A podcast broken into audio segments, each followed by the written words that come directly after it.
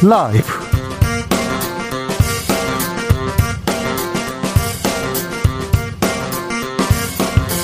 2022년 4월 6일 수요일입니다. 안녕하십니까. 주진우입니다. 장북이 무섭다. 안 오른 게 없다. 월급과 성적 빼고요. 네. 튀김집 기름값 때문에 운다 물가가 비상입니다. 그런데 앞으로 더 오른다고 하니 걱정입니다. 윤석열 당선인 민생 안정을 새 정부 최우선 과제로 추진하라고 지시했습니다. 물가 잡기 윤석열 정부의 묘책은 무엇인지 알아보겠습니다. 이해운 전 의원과 관련 내용 짚어봅니다.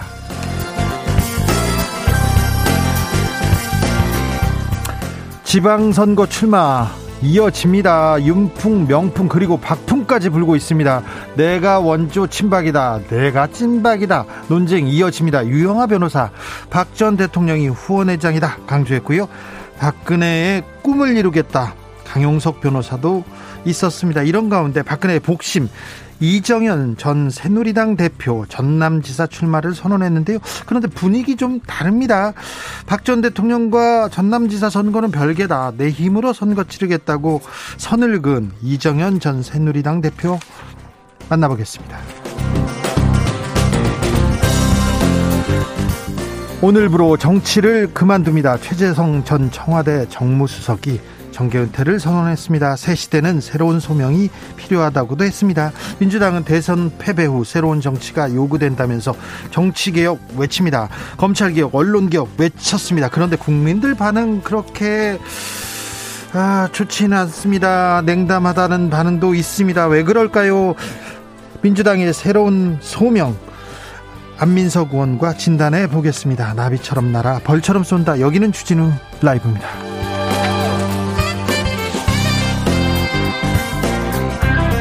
오늘도 자중자애 겸손하고 진정성 있게 여러분과 함께 하겠습니다.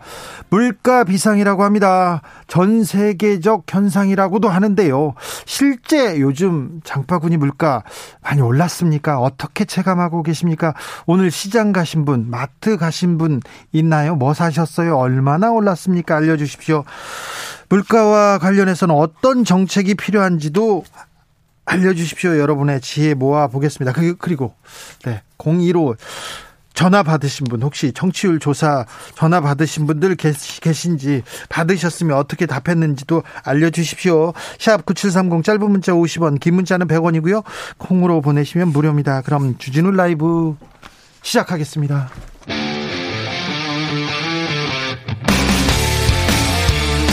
탐사보도 외길 인생 20년. 주 기자가 제일 싫어하는 것은?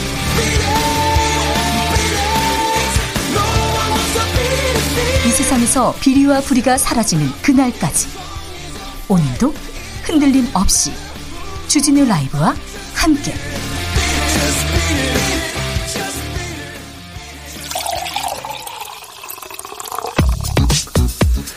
진짜 중요한 뉴스만 쭉 뽑아냈습니다. 주스.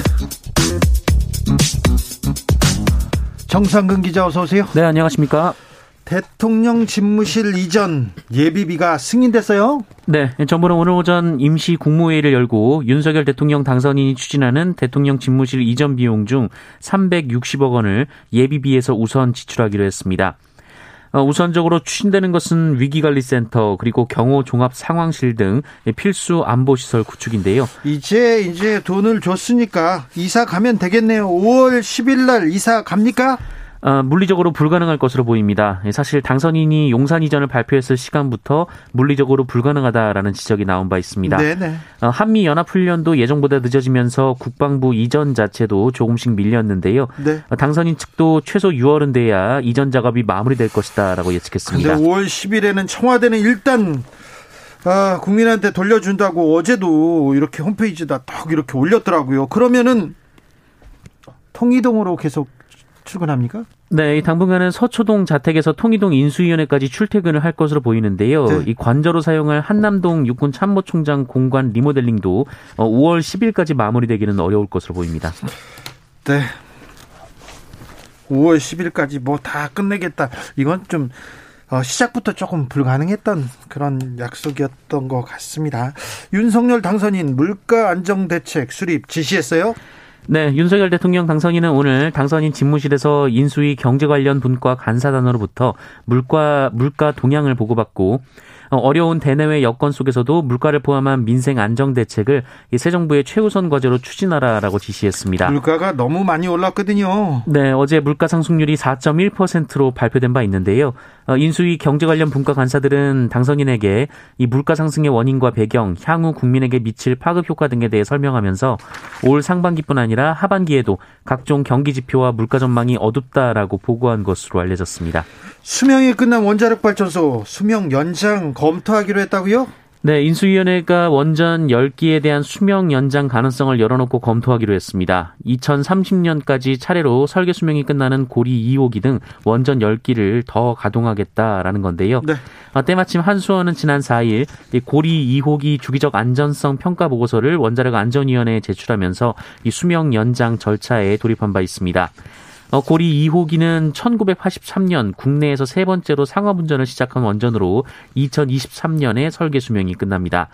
네, 하지만 원안위와 원자력 안전 기술원 심사까지 통과하면 이 고리 2호기는 최소 10년 더 상업 운전을 할 수 있는데요.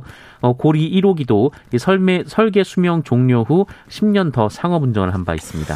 설계 수명 그러니까 수명은 다 했는데 10년 더 상업 운전한다는 거죠. 음, 윤핵관 중에 한 명입니다. 김은혜, 김은혜 의원 경기도지사 출마 선언했습니다. 네, 어제 당선인 대변인직을 사퇴하고 차기 정부 국정과제를 수립하는 엄중한 상황에서 어, 개인 신상에 대한 언급이 되는 것은 바람직하지 않다라고 말했던 김은혜 의원이 근데 누구나 다 경기도지사 출마 예상하고 있었어요? 네, 꼭 하루 만인 오늘 경기도지사 출마를 선언했습니다. 오세훈 서울시장은요? 네, 오세훈 서울시장도 오늘 국민의힘 서울시장 선거 후보 공천을 신청했다라고 밝혔습니다. 어, 윤핵관 김은혜 경기도로 가자. 오, 윤석열 당선이 공천 개입한 거 아니냐 이런 또 논란이 있습니다. 네, MBN은 김인혜 의원의 경기도지사 출마와 더불어 이 김태흠 의원의 충남도지사 출마에도 윤석열 당선인이 개입했다라고 보도했습니다. 네. 아, 당선인이 적극적으로 설득을 했다라는 보도였는데요. 앞서 뉴스원 보도에서도 윤석열 당선인은 지방선거 공천에 신경 써야 한다라면서 이 지방행정과 중앙행정이 코드가 맞아야 한다라는 주장을 한 것으로 전해졌습니다. 인수위에서는 뭐라고 합니까? 어, 그것은 언론의 해석이라고 선을 그었습니다. 이 배현진 당선인 대변인은 어, 이름이 거론되고 있는 출마자들은 자천 타천으로 어, 이미 출마에 손색 없다는 여론이 조성돼 있었다라면서 어, 선거에 나서는 분들은 본인의 강력한 결단 없이 누구도 나가라고 할 수 없다라고 말했습니다. 배현진 의원이 어제부터 인수위 대변인을 맡고 있죠. 송영길 전 민주당 대표가 서울시장 후보 등록한다고요? 네, 어, 송영길 전 대표는 내일 이 민주당의 광역단체장 후보자 공모에 서울시장 경선 후보로 등록하기로 했습니다. 그런데 민주당에서 좀 약간의 어, 반발도 있어요. 네, 친문 싱크탱크로 불리는 민주주의 4.0 이사진들이 입장문을 내고 어, 대선 패배에 책임을 지고 물러났던 송영길 전 대표의 명분도 가치도 없는 내로남불식 서울시장 출마에 반대한다라고 주장했습니다. 네. 어제 박성준 의원은 어, 서울시장 후보든 경기지사 후보든 모두 나와서 경선했으면 좋겠다 이렇게 얘기도 했습니다. 최재성 전 청와대 정무수석 정계 은퇴를 선언했습니다. 네, 최재성 전 정무수석은 자신의 SNS를 통해서 학생운동 하정 시절 정의로운 세상을 만들고 싶었고 어, 시대적 소명이 있다고 믿었으나 그 소명이 욕심이 될 수 있다는 생각이 들었다라며 정계 은퇴를 선언했습니다. 알겠습니다. 민주당에서는 새로운 세대 세대 교체를 위한 혁신안 발표했습니다. 네, 민주당 정당 혁신 추진위원회는 오늘 당원 당구 개정을 통해서 선출직 공직자 공천 시 특정 세대가 전체 비율의 50%를 넘지 않도록 하는 내용을 골자로 한 4차 혁신안을 발표했습니다. 어, 혁신위는 새로운 시각과 다양한 가치관을 가진 분들이 국민을 대변해서 더욱 넓은 의회를 만들어야 한다라고 강조했습니다. 어, 또 정당 혁신 추진위원회는 당 지도부 선출 방식도 대중의 참여 폭을 더 넓히는 형태로 개선을 요구했고요. 네. 이 동일 지역구 삼선 연임 초과 제한을 지방 의회에도 확대하자라는 내용을 어, 또 적었습니다. 오사공호님께서 주 기자님 저는 정치 개혁에 두 가지 더 요구하고 싶어요. 국민 발안제, 국민 소환제요. 국민이 주인인 나라에서 너무나 당연한 모습 같아서요. 네. 국민이 주인인 나라인데요. 선거가 끝나면 또 네. 국민은 또 뒤로 좀 밀려나는 경향이 있다는 것도 네, 사실입니다. 코로나 상황 살펴볼까요? 네, 오늘 코로나19 신규 확진자 수는 28만 6,294명이었습니다. 어제보다는 2만여 명 정도 늘었지만 지난주 수요일과 비교하면 13만 명 정도가 적습니다. 네. 앞서 국내외 연구진은 오늘을 기준으로 신규 확진자가 30만 명 미만으로 줄고 2주 뒤인 오는 3 20일쯤에는 20만 명 미만으로 감소할 것으로 전망한 바 있습니다. 2주 뒤에나 또 20만 명대로 간다고요? 아, 네. 네, 집계된 위중증 환자는 1,128명으로 닷새째 1,100명대고요. 사망자는 371명으로 다시 크게 늘었습니다. 네. 옥시가 가습기 살균제 사건에 대해서 조정안이 나왔는데 이를 거부했다고요. 네, 가습기 살균제 참사 후 11년 만에 나온 피해 구제 조정안이 사실상 무살, 무산될 위기에 놓였습니다. 어, 환경보건시민센터와 가습기 살균제 피해 보상을 위한 조정위원회 등은 얼마 전 도출한 조정안에 대한 어, 어, 관련 기업들의 최종 동의 여부를 확인한 결과 분담금을 가장 많이 내야 하는 옥시 레키뱅키죠. 그리고 애경산업 이 두 기업이 수용 불가 입장을 밝혔다고 밝혔습니다. 제일 큰 회사에서는요? 네. 어, 반면 SK케미칼, SK이노베이션, LG생활건강, GS리테일, 롯데쇼핑, 이마트, 홈플러스 등 7개 업체는 조정안을 수용하겠다라고 밝혔다고 합니다. 조정안에서 피해자들한테는 그 피해자 유족들한테는 사망한 사람들 유족들한테는 얼마나 준다고 이렇게 조정안이 나왔었나요? 네, 피해자 유족에게는 2억 원에서 4억 원, 그리고 최중증 피해자들에게는 연령에 따라 최대 5억여 원을 지급한다라는 내용이 담겨 있었습니다. 아, 그런데 가습기 살균제로 손상을 폐 손상을 입어서 사망하는데 피해자들은 유족들은 2억에서 4억 원 정도를 받을 수밖에 없군요. 네. 음, 김앤장이 가수, 가습기 살균제 폐손상 은폐 의혹 당시에 가장 중요한 역할을 했었죠. 네, 피해자들한테 정말 못쓸 짓을 했었죠. 네, 영리병원에서 내국인 진료를 제한하는 것은 위법이다. 이런 판결이 나왔습니다. 네, 국내 첫 영리병원으로 추진됐던 제주녹지 국제병원에서 이 내국인 진료를 제한한 것은 위법하다라는 1심 법원 판결이 나왔습니다. 네. 어, 녹지병원은 지난 2018년 내국인 진료를 제한한다는 조건으로 원희룡 당시 제주도지사가 허가한 영리병원인데요. 어, 이후 녹지병원이 석 달 넘게 병원 문을 열지 않자 아, 제주도는 정당한 사유 없이 병원을 개설하지 않았다면서 허가를 취소한 바 있습니다. 그런데 또 재판에서 졌잖아요. 네, 어, 녹지 측은 내국인 진료 제한 조건을 받아들일 수 없어서 문을 열지 않은 것이다라며 소송을 제기했는데 이 대법원은 녹지 측의 손을 들어줬고요. 네. 어, 이 판결의 전제가 된 이 내국인 진료 제한 조건에 대해서도 이번에 1심 재판부가 위법하다라고 판결한 겁니다. 예. 어, 판결이 확정되면 앞으로 추진되는 다른 영리병원에서도 내국인 진료가 가능해져서 사실상 법원이 영리병원을 도입하는 결과를 만들어낼 수밖에 없는 상황입니다. 이 부분은 굉장히 중요한 부분인데요. 좀 저희가 시간을 갖고 얘기하는 어, 기회를 만들겠습니다. 수영을 못하게 못하는 남편을 이렇게 다이빙 시켜가지고 어, 죽었었죠. 이은혜 이은혜 씨. 아, 이 부분 이분이 다른 의혹도 또 받고 있어요. 경찰이 수사에 착수했어요. 네, 어, 계곡 살인 사건 용의자 이은혜의 옛 남자친구들이 인천과 태국에서 각각 숨진 바 있는데요. 두 명이나요? 네, 관련해서 경찰이 입건전 조사, 그러니까 내사에 착수했습니다. 첫 번째 의혹은 이은해 전 남자친구가 2010년쯤 인천시 미추홀구 석바위 사거리 일대에서 교통사고로 의문사했다는 내용입니다. 또 다른 남자는요? 네, 또 다른 남자는 태국 파타야 인근 산호섬에서 스노클링을 하던 중 숨진 사례가 있었는데요. 네. 이 교통사고의 경우에는 실제 교통사고 접수 내용이 없는 것으로 알려져서 네. 어, 경찰이 확인 중에 있습니다. 이은해와 그리고 그 남자친구였죠? 남자친구에 대해서는 검경이 합동 검거팀을 구성해서 지금 어, 수사 이어가고 있다고 합니다. 우크라이나에서 민간인 학살 정황이 또 발견됐어요? 네, 우크라이나 부차에서 민간인 집단 학살 정황이 발견돼서 전 세계가 충격에 빠졌는데요. 다른 지역에서도 러시아가 이 민간인을 학살한 자, 학살한 증거가 속속 드러나고 있습니다. 네.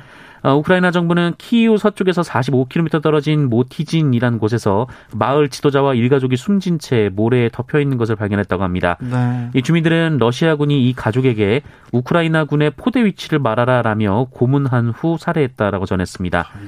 어, 또 키이우 일대의 다른 소도시인 보로단카, 노바바산 등에서도 집단 학살로 숨진 민간인들의 시신이 잇따라 발견된 것으로 전해졌습니다. 어, 젤렌스키 우크라이나 대통령은 북동부 수미, 체르니히우 등에서는 더 많은 집단 학살이 있었다는 정보가 있다라면서 80년 전 나치 독일의 점령 기간에도 보지 못한 집단 학살이라며 러시아를 비판했습니다. 민간인 학살 문제는 명확히 밝혀서 그 책임을 꼭 물어야 됩니다. 우크라이나의 평화를 빕니다. 후드티 슬리퍼 얘기는 이제 그만했으면 좋겠는데 오늘도 기사가 나왔더라고요. 조선일보에서는 그때도 입은 그 후드티 그 슬리퍼 김건희식 돌려입기 패션 이렇게 얘기했는데 중앙일보에서는 그 후드티 슬리퍼 이때도 입었네. 김건희 돌려입기 패션 화제 다 똑같아요. 그때도 이때도만 틀려요. 언제까지 이렇게 돌려쓰기 기사 쓸 건지 아 이 돌려쓰는 기사도 화제입니다. 주스 정상근 기자와 함께했습니다. 감사합니다. 고맙습니다. 6169님께서 맞아요, 맞아요. 선거할 때는 간이라도 빼줄 것 같더니 당선되면 뒤는 뚝입니다. 네. 그렇습니다. 그러니까 잘 보고, 네. 잘, 잘 찍고, 그리고 잘 감시하고 그래야 됩니다. 심스님, 전통시장에서 팽이버섯 4개 1,000원. 지금은 2개 1,000원 하더라고요. 애호박은 제철에 2개 1,000원도 했는데 요즘 1개 1,500원 정도 합니다. 아이고, 많이 올랐네요. 2005님, 전 점심에 삼겹살 도시락 배달해서 먹었는데요. 2만원 가까이 합니다. 영화관도 이제부터, 어제부터 가격 인상했더라고요. 이제 만 원 이하로는 영화 못 봐요. 얘기합니다. 영화가 지금 만 5천 원 하나요? 만 삼, 네, 비싸더라고요. 8948님, 우리 아이들하고 아이스크림 3개 천원 그렇게 먹었는데, 어제 2개 천원 하고요. 우유 500ml는 한개 1,500원. 손이 안 갑니다. 5007님이 내일 아침 남편 생일이라 마트 다녀왔는데 시금치가 한 단에 5천 원이라 들었다 놨다 하다가 안 샀습니다. 10만 원어치 장바구니 너무 가볍고 발걸음은 무겁습니다. 장바구니는 가볍고 발걸음은 무겁답니다. 네. 6883님, 청취율 조사 잘 듣고 있다고 하긴 했는데 이게 과연 무슨 무슨 도움이 될까 궁금한 큰 도움이 됩니다. 마음속 친구 주진우 파이팅 늘 잘 듣고 엄청 도움이 됩니다. 네. 제가 네. 사실은 네, 지난달부터 굉장히 어, 제 주변 사람들이 떨고 있는데요. 네. 엄청 도움이 됩니다. 7300님 매일 청취한다고 했어요. 아, 전화 받으셨군요. 없어서는 안 될 주진우 라이브라고 어제 점심 때 받았어요. 오래오래 해주시고 제가 답했으니 청취율 1등입니다. 제. 네. 1등 해야죠. 네. 1등 해야죠. 아유, 네. 김어준 따라잡겠습니다. 송우님, 오늘 전화 설문에서 주진우 라이브 추천했습니다. 아, 진짜요? 주진우 경제선생 이혜원 의원 나온다고 해서 공부 준비하고 있습니다. 아, 그렇군요. 어, 네. 아유, 감사합니다. 5745님, 청취율 조사 애타게 기다려도 오지 않아요. 직접 보냅니다. 주진우 라이브만 듣고 있습니다. 꼭 전달 부탁합니다. 5745님한테 전화 부탁드리겠습니다. 2456님, 02로 시작되는 전화가 와서 설문조사인지 알고 얼른 받았는데 주식 투자 추천한다네요. 그러니까요. 스팸 메일, 스팸 전화만 많이 오고 그랬는데, 네. 아무튼 여러분의 지지와 응원이 큰 도움이 됩니다. 네. 새 시대를 위해서 제가 더 열심히 하겠습니다. 이 국권이 자리를 지키고 있겠습니다. 교통정보센터 센터 다녀오겠습니다. 이승미 씨.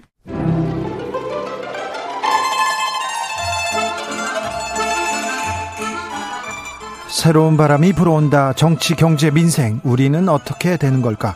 변화의 바람 속에서 더 멀리, 더 넓게 보는 눈. 이혜운의 정치 해안.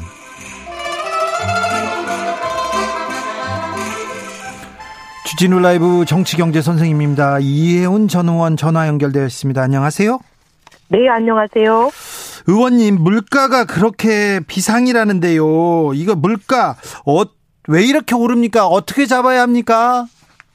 일단 왜 오르는지부터 말씀을 드리면, 사실 코로나 이전부터 이제 각 나라가 경제가 안 좋아서 돈을 풀고 있었고 또 코로나가 풀었죠. 오니까 더 풀었잖아요. 네. 근데 이제 돈이 많이 이렇게 풀리고 경기가 회복이 되면 물가는 오를 수밖에 없는 상황인데 네. 여기에 최근에 또 이제 우크라이나 사태가 겹쳤습니다. 예. 너무 잘 아시다시피 우크라이나는 사실 국제 유가에 결정적인 영향을 지금 미치고 있고 예. 그다음 거기가 이제 곡창지대다 보니까 네. 세계 곡물 시장에 상당히 중요한 비중을 차지하고 있는데 네.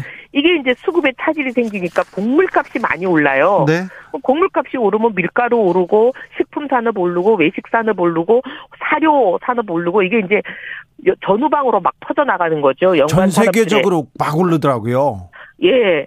왜냐하면 전 세계 곡물 시장에서 아주 중요한 역할을 하는 우크라이나에서 곡물이 지금 이제 수급에 차질이 생기는 거잖아요. 네. 그래 이게 이제 우크라이나 사태가 두 가지 면에서 영향을 끼치죠. 하나는 유가.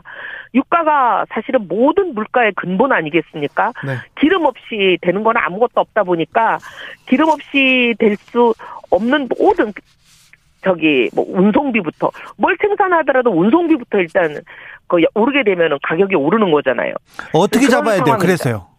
어떻게 잡아야 됩니까? 지금, 지금 이거 잡기가 굉장히 쉽지가 않은데 네. 통화 긴축 그 저기 오, 전화가 끊어졌습니다. 2994님께서 소고, 소보루빵 하나에 800원 했는데요. 1600원에서 깜짝 놀랐습니다. 아이고, 밀가루 가격도 많이 올랐나 봐요. 아, 우크라이나가 곡창지대, 밀이 제일 많이 나는 나라인데, 그래서 물가가 올랐대요. 자, 어떻게 네. 잡아야 됩니까? 네, 이게 사실 쉽지가 않은데 통화 긴축을 할 수밖에 없거든요. 네. 그래서 이게 이제 통화 정책하고 긴밀하게 재정 정책, 통화 정책하고도 긴밀히 영향이 있고 그거 말고 이제 이제 단기적으로 한다면 뭐 농산물 의제 매입세 공제 한도를 올린다든지 또 그다음에 해외 곡물 유통망을 확보하거나 아니면 인센티브를 준다든지 네. 이렇게 중장기적으로 할 수 있는 일들이 있지만 단기적으로 하기는 상당히 쉽지 않은 상황입니다. 2277님께서 경제는 시그널입니다. 지금 시그널이 무엇보다 중요한데 요. 부자 감세로는 현재 상황 안 됩니다. 수도권 집중, 부의 집중 막아야 합니다. 이렇게 얘기하시는데요.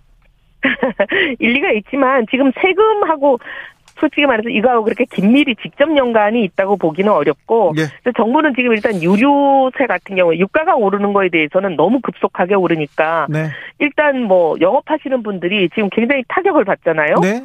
제가 엊그제도 이제 제천역 앞에 있는 택시 운전하시는 분들 대기하는 데 가서 쭉 인사를 했더니 뭐 하나같이 하시는 말씀이 아 이거 뭐 죽도록 해봐야 유가가 너무 올라가지고 남는 게 없다 오히려 더 줄어든다 이렇게 얘기를 하시는데 네. 그래서 유류세 인하 같은 거를 이제 정부가 하겠다고 지금 발표를 했는데 이게 뭐 발표하고 나서도 시간이 좀 꽤 걸리잖아요. 효과가 나타날 때까지는. 네. 그래서 당분간 이게 상당히 이제 고통 속에 많은 국민들이 있게 될 그런 상황으로 보입니다. 알겠습니다. 참 새 정부에서 좀 잘해줘야 될 텐데요. 그런데요, 이혜훈 네. 의원님은 뭘 물어봐도 이렇게 막힘없이 이렇게 잘 설명을 하는데 국회의원 떨어지셨을 때요. 네. 어디 고문으로 왜 안 가셨어요? 아, 근데 고문으로 간다는 거는 제가 공직을 안 하겠다고 결정을 하면 뭐 고문을 갈 수도 있고 사회 이사를 갈 수도 있지만 네. 제가 아직 그 공직에 안 나가겠다 제가 정한 바가 없기 때문에 혹시라도 공직에 돌아올 때를 대비해서 그러면 이제 여러 가지 이해상충 어, 그다음에 오해받고 여러 네. 가지가 있잖아요. 네. 그래서 안 하고 있습니다. 사실 국회의원 떨어지고 지금 2년째 이런 한푼 못 받는 실업자로 있지만 또 곳곳에서 사회 이사로 와라 뭐 뭘 해라 그렇죠. 이렇게 제, 안들이 있지만 네. 그건 제가 공직자로 살아갈 생각을 하는 상황에서는 그건 안 된다 그러고 지금은 그냥 실업자로 살고 있습니다. 아 그러면요. 고문으로 김현장이 고문이 있다가 국무총리가 됐다가 다시 김현장이 고문이었다가 이번에 총리 후보자가 된 분이 있습니다. 아, 네. 아, 그 얘기 하시려고 저한테 그러셨어요? 이미 아. 다 하셨어요, 얘기를. 네. 알겠습니다. 좀 답답하죠. 네, 답답합니까? 네, 알겠습니다. 예. 네. 근데 그거는 이런 것 같아요. 일단 18억을 받으신 걸로 뉴스에서 봤는데 네. 4년 4개월 동안. 네. 그럼 한 달에 한 3,500만 원 되는 모양이더라고요. 네. 과연 이제 법률 전문가가 아닌 분이 예. 김현장에서 어떤 역할을 하셨길래 그렇게 어마어마한 돈을 서민들 입장에서는 받은 월급을 한 푼도 안 쓰고 모아도 평생 모아도 못 마련하는 그런 돈을 받았느냐. 네. 이게 국민들이 의아해하는 수준이잖아요. 네, 네, 그거 국민들은 네. 그렇죠. 국민들은 그래서 뭔 일을 하고 그만큼의 돈을 받았냐 그렇죠. 하는 건데 만약에 이제 일각에서 의심하는 대로 부총리로 계실 때 론스타 헐값 매각. 론스타라는 게 외국계 투기 펀드 아닙니까? 네. 근데 그 투기 자본이 와서 먹튀를 하고 도망갔다. 우리 국민을 다 그렇게 알고 계시잖아요. 예. 근데 그때 외환은행을 사실 외환은행은 국민 국 나라 겁니다. 국민 네. 소유고. 네. 근데 그걸 헐값에 팔았잖아요. 외국계 투기 펀드. 그렇죠. 근데 이 투기 펀드는 불과 얼마 안 있다가 그냥 이걸 4조 원이란 어마어마한 시세 차익을 누리고는 그냥 다시 되팔고 가버렸잖아요. 예.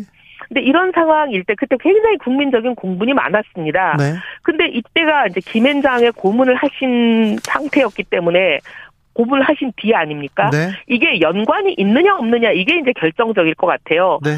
근데 이제 한덕수 이제 총리 후보자가 청문회에서 이건 아마 소상히 밝히겠죠. 그래서 그때 국민들이 들어보시고 예. 아 그것과 상관이 없다. 라고 판단하시면 괜찮은 거고 만약에 거기에 대한 충분한 소명이 되지 못하면 국민들은 좀 여전히 의문점을 갖고 계시지 않을까 그런 생각은 듭니다. 알겠습니다. 6990님께서 며칠 전에 오전 7시 30분에 충주 사거리에서 배웠습니다. 열정에 아, 응원합니다. 아, 이렇게 얘기합니다. 감사합니다. 감사합니다. 예. 충북 민심 열심히 하고 있습니다. 네, 충북 민심은 어떤지 자 얼마 전에 노영민 전 비서실장이 저출생 극복을 공약 1호로 꼽았는데 이해운표 네. 공약 1호는 뭡니까? 저는 충북의 50년, 100년을 앞으로 먹여 살릴 충분의 성장 엔진을 만드는 게 지금 시급하다고 봅니다. 충북이 17개 광역시도 중에서 지금 경제 분야에서는 사실상 거의 바닥이거든요. 네. 그래서 이제 충북을 날아오르게 하는 게 필요하다. 근데 영국병을 고쳐서 영국의 경제 부흥을 이끌었던 마가렛 대처처럼 충북의 마가렛 대처가 되겠다. 그래서 충북의 경제도지사 이혜훈이 충북의 르네상스 시대를 열겠다. 이게 제 공약입니다. 알겠습니다. 강용석 변호사가 당으로 돌아온다 왔죠? 아 그런가요? 죄송합니다. 제가 요즘 거리 인사하고 새벽부터 밤까지 다니느라고 네. 그 뉴스는 못 봤습니다. 알겠어요. 그 뉴스만 또 안 보셨 복당이 된다는 건가요? 복당된다면서 이준석 대표 성상남 얘기 계속 하시던데요.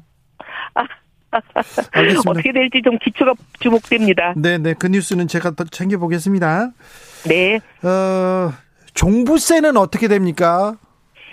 종부세는 일단 지난번에 윤석열 그 당선인의 공약은 그 공약을 만들 때는 저도 같이 있었는데 네. 어 일가구 일주택자에게 부담이 과한 것은 이것은 완전히 대폭 완화해서 일가구 일주택자의 경우에는 좀 종부세, 종부세라는 게 이제 종합을 부동산을 종합해서 세금을 매기는 거잖아요. 네. 하나 있는 세금에 이미 재산세라는 보유세를 매기는데 재산을 여러 개 전국에 가지고 있어가지고 이것을 종합해서 좀 더 세금을 매겨야 될 필요가 있는 사람들을 원래 대상으로 하기 때문에 종합 부동산세가 된 건데 종합할 게 없이 하나밖에 안 갖고 있는 사람들에 대해서는 사실 종부세 대상이라고 보기는 어려운 거거든요. 네. 그래서 이 부분에 대해서 일가구 일주택 자에 대해서는 상당히 완화한다. 이게 분명한 방향이었는데 아마 그렇게 가지 않을까 싶습니다. 자, 그 종부세는 그 노무현 정권 때 만들어졌죠. 노무현 중국 네, 네, 네.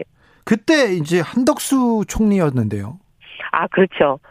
이거 만드신 분 아닌가요? 아, 그러니까 또 이분이 어떤 입장을 낼지 이것도 귀치가 주목됩니다. 지금 경제부총리로는 추경호 의원 이름 이렇게 오르내리고 경제내각 네. 이렇게 여러 사람들 이름 나오는데 어떻게 보세요? 추경호 의원님은 사실 이제 기재부에서 잔뼈가 굵은 사실 기획통이죠. 뭐 예산도 잘 다루시고 네. 전공이시죠. 네. 네. 전공이시라 저는 손색이 없다고 보고 있습니다. 네, 알겠어요. 네. 알겠습니다. 네. 뭐 같이 뭐 회의를 많이 하셨을 거니까. 충북에도 윤심이 이렇게 윤심이 이렇게 작동합니까? 어, 충북이 아무래도 윤석열 당선인에 대해서 기대는 크죠. 네. 그리고 충북이 충남이나 대전, 세종과 달리 다른 충청도에 비해서는 윤석열 당선인에 대한 기대가 있어서 네. 여기서는 충북에서는 윤석열 당선인이 이겼습니다. 한 5% 정도. 많이 이겼죠. 그러니 어떻게 보면 충북에서는 기대가 크다고 여전히 그렇게 볼 수 있습니다. 네. 어, 장단기 금리 역전 현상이 일어난다고 얘기 예측하는 사람들이 있습니다. 그래서 경기 침체 예고와 편 아닌 아닌가 이런 걱정 많이 음. 나오는데요. 이 윤석열 정부는 어떤 준비하고 있는지요? 사실은 그 부분에 대해서 제가 정확하게 듣지는 못했지만 말씀하신 대로 경기 침체가 이제 우려되면 그런 일들이 일어나는 거 아니겠습니까? 네.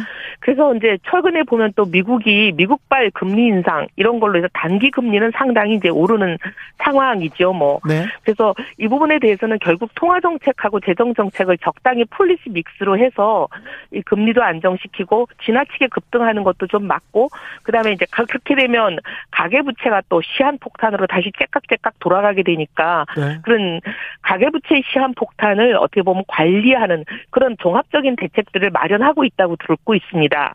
대출 규제는 완화한다는 방침인가요? 일단 특히 주택담보대출에 대해서는 특히 실수요자 그리고 이제 생애 최초의 첫 주택을 구입하는 청년들 신혼부부 이런 분들이 어떻게 보면 문정부 5년 동안 너무 집값이 올라버려서 네. 자기 월급 모아서 집을 살 수 없는 사람들이 대부분이잖아요. 예. 부모 잘 만난 일부 계층을 제외하면 대출 없이 집을 살 수 있는 사람은 사실상 없습니다 지금. 그렇죠. 그러니 그분들에게 그렇지만 또 대출을 또 너무 규제한다는 차원에서 대출을 봉쇄해 버리니까 네. 어떻게 보면 부모 돈 많은 부모 만나지 못한 사람들은 내 집 마련의 꿈이라는 것도 지금 없어져가는 상황 아니겠습니까? 그거는 부당하다. 그래서 본인들이 대출을 상환할 수 있는 능력이 있는 한도 내에서는 다 빌려줘야 된다. 이게 네. 이제 저희 생각이고 네. 그래서 당선인도 그 LTV 대출이나 이런 거는 한 뭐 80%에서 90%까지 상환 능력을 봐가면서라는 전제 조건은 있지만 그래도 어쨌든 최대한 빌려줄 수 있는 모든 건 빌려준다. 이게 이제 저희들 입장입니다. 알겠습니다. 네. 중앙에서 이렇게 윤석열 경제 정책에 대해서 정확하게 해석해주고 이렇게 설명해주는 사람이 필요한데 충북에서 네. 필요하다니 알겠습니다. 네. 충북에서 일할 수 있게 기회를 주십시오. 알겠습니다. 여기까지 듣겠습니다. 이혜훈의 정치해안 이혜훈 전 의원이었습니다. 감...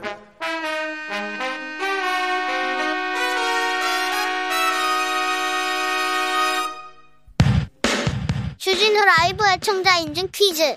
슈라를 처음부터 끝까지 잘 듣기만 하면 선물이 팡팡. 여러분이 슈라를 얼마나 사랑하는지 확인해 보기 위해 애청자 인증 퀴즈를 준비해 보았습니다. 지난 방송 중 한 부분을 짧게 들려드릴 텐데요. 잘 듣고 뻐꾸기 소리에 가려진 단어를 맞춰주시면 됩니다. 그럼 문제 드릴게요. 2022년 4월 5일 화요일 박주선 대통령 취임준비위원장과 함께한 훅 인터뷰 코너입니다. 외국에서 깜짝 사절이 옵니까? 김대중 대통령 취임식 때는 왔었어요. 지금 이 사람뿐이 아니기 때문에 그런 분은 올 수가 없고요. BTS가 공연 준비 중입니까? 에, 그것도 좀 논의를 하고 있습니다. 네. 김대중 전 대통령 취임식 때 방문해 화제가 된 이 사람. 빨간 자켓에 검은색 페도라와 선글라스를 끼고 국회의사당 앞마당에 앉아있던 이 사람은 누구일까요? 보기 드릴게요. 1번 마이클 잭슨, 2번 프레디 머큐리. 다시 한번 들려드릴게요. 1번 마이클 잭슨 2번 프레디 머큐리 샵 9730 짧은 문자 50원 긴 문자는 100원입니다. 지금부터 정답 보내주시는 분들 중 추첨을 통해 5만원 상당의 편의점 상품권 드리겠습니다. 주진우 라이브 애청자 인증 퀴즈 내일 또 만나요.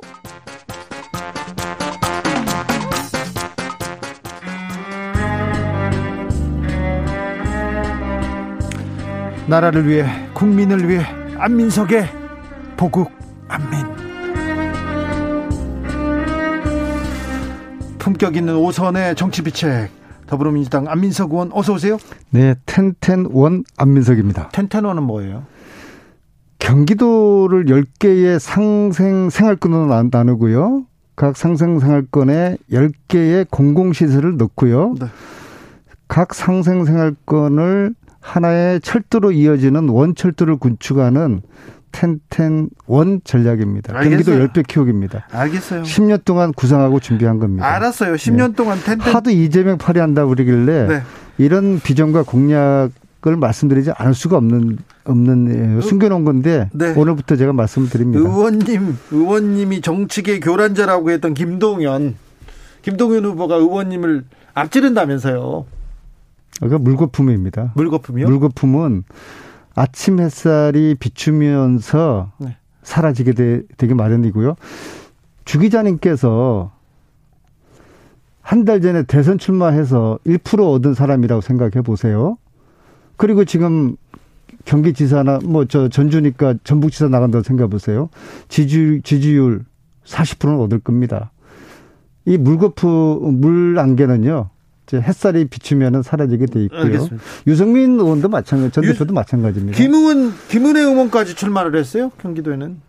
그건 예상하고 있었던 것이고요. 네, 다 예상했죠. 네, 유승민, 김은혜, 김동연. 그렇죠. 그러면 어떤 구도로 이렇게 경기지사는 이렇게 펼쳐집니까? 저쪽은 아무래도 윤석열 지지를 받는 김은혜가 되지 않겠습니까? 김은혜가 된다고요? 저는 그렇게 보고 있어요. 왜냐하면 유승민 그 막강한 유승민 전 의원도 있는데요. 윤석열 당선자하고 사이가 별로 안 좋은 걸로 알고 있는데요. 네, 그리고 명분이 없잖아요. 느닷없이 경기지사 출마를 해서 현재까지 그분이 왜 경기지사로 나왔는지 설명을 들어봤는데 좀 설득력이 부족해요. 그러면 윤석열 윤석열 당선인 주변에서 주변에서 경기도 중요하니까 그리고 유승민이 친윤 아니니까 그러면 김은혜 의원을 그쪽으로 보냈다는 건가요?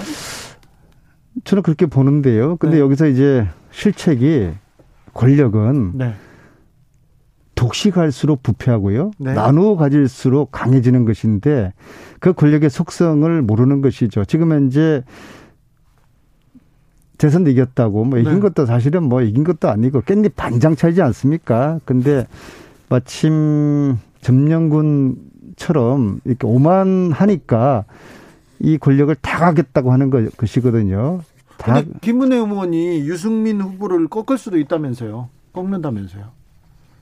그렇게 보죠. 왜냐하면은 네. 그분은 윤석열 퀴즈로 봐야 되지 않겠습니까? 예, 예, 그렇죠. 그런데 문제는 그분이 의정활동 2년 하면서 보여준 어떤 실체라든지 법안이 하나라도 있는지 잘 모르겠습니다. 그분의 정치 철학이 뭔지 네. 아직 준비도 덜 된 것 같은데 단순하게 윤석열 퀴즈가 되어서 윤석열 8위로만 경기도민의 선택을 받을 수 있을진지 네. 저처럼 텐텐원이라고 하는 경기 10배 키우겠다는 이런 나름대로의 구상과 비전을 가지고 있는 건지 알겠습니다. 그분의 텐테노는 뭔지 한번 여쭙고 싶습니다. 명심은 이재명의 마음은 어디한테 가 있, 누구한테 가 있습니까? 아, 명심은 경기도에서? 명심은 중심이고요. 네. 중립입니다. 중립이에요? 네. 김동연을 도우겠습니까? 안민석을 도우겠습니까? 염태영 조진식을 도우겠습니까? 이것을 만약에 한 후보에게 그 눈빛이 가는 순간 정말 이재명 어, 지사 역시 정치 생태계를 교란시켰다는 비난을 받게 될 텐데요. 아. 이재명 고문은 머리가 굉장히 좋은 사람이에요. 판단력도 빠르고요. 그래서 이재명 후보는 경기도뿐만 아니라 이번 지선에서 거리를 두대 백의 종군하면서 후보가 결정되면은 그 후보의 당선을 위해 가지고 헌신하는 그런 정도의 역할을 하면서 지선에 기여를 할 것으로 봅니다. 김동연 후보가 출정식을 가졌을 때 그 옆에 정성호 의원이 서 있었습니다. 정성호 의원은 제 출정식 할 때도 안민석이 누구인가를 조금 조금 또 소개를 해 주셨어요. 그렇죠. 네. 네. 알겠습니다. 2378님, 경기도 여당 야당 모두 치열하네요. 치열합니다. 서울은 어떻습니까? 송영길 전 대표 서울시장 등판론에 대해서 차출이다 아니다 자출이다 이게 말이 많은데요. 어찌 보십니까? 저는 결과적으로 조용한 서울 장터가 네. 지금 장터가 세워지고 있다고 봅니다. 아, 네. 조용했지 않습니까? 그렇죠. 어, 서울 여기는 뭐 먹을 것도 없고 그래서 피하는 후보들도 있었어요. 질것 같다 네. 그랬는데 송영기라는 이라는 이제 대마가 나섬으로 인해 가지고 뭐 서울시 국회의원들은 집단적으로 반발하고 반대 입장도 이야기하지 않습니까? 네.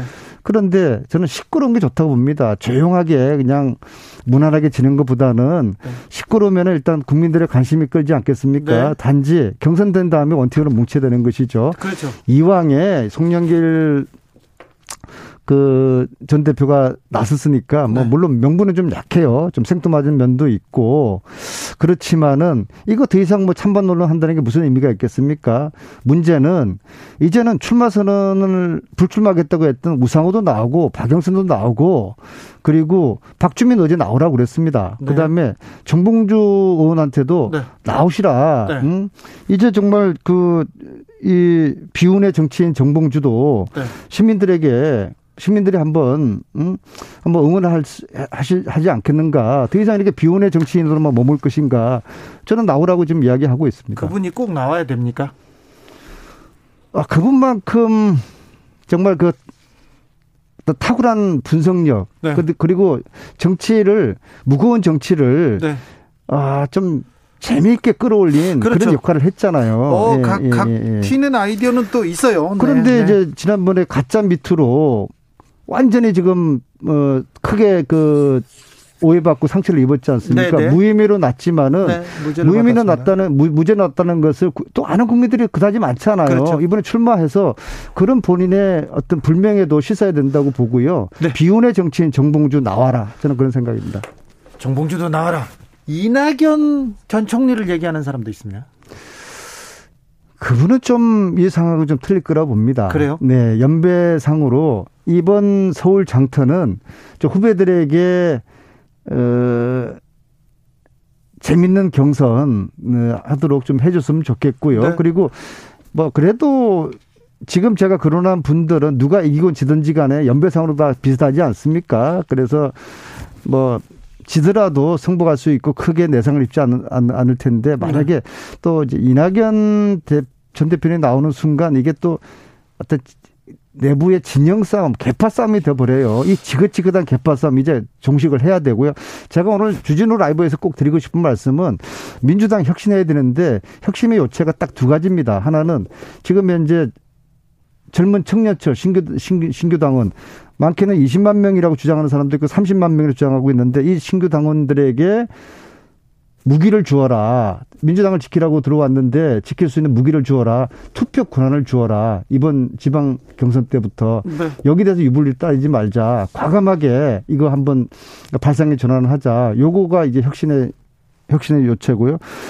두 번째 같은 경우에는 어, 지금 검찰개혁 언론개혁 있잖아요. 네. 이거 우리 5월까지 하지 않으면은 우리 민주당 의원들 특히 박홍근 원내대표 같은 경우에 당대표 사퇴하겠다 이런 정도의 결기 보여줘야 됩니다. 자신의 네. 정치적인 운명 걸겠다. 네. 이거 하지 못하면요 지방선거 만만치 않을 겁니다. 그래요? 네.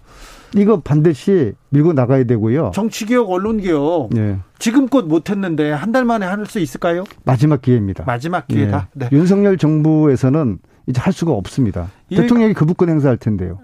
그러니까요. 아직은 여전히 민주당이 172석을 가지고 있고 지금의 대통령은 문재인 대통령입니다. 그런데 이 정치개혁안 그리고 언론개혁안 검찰개혁안에 대해서 국민들 반응이 그렇게 호의적이지만은 않습니다. 이제 너무 피곤증이 다다란 거죠. 하지만 이번에 지금 들어와 있, 들어오신 신규 당원들 있잖아요. 네. 이분들이 민주당 이거 이제 한번 해봐라. 네. 그런 강렬한 요구를 하고 있거든요.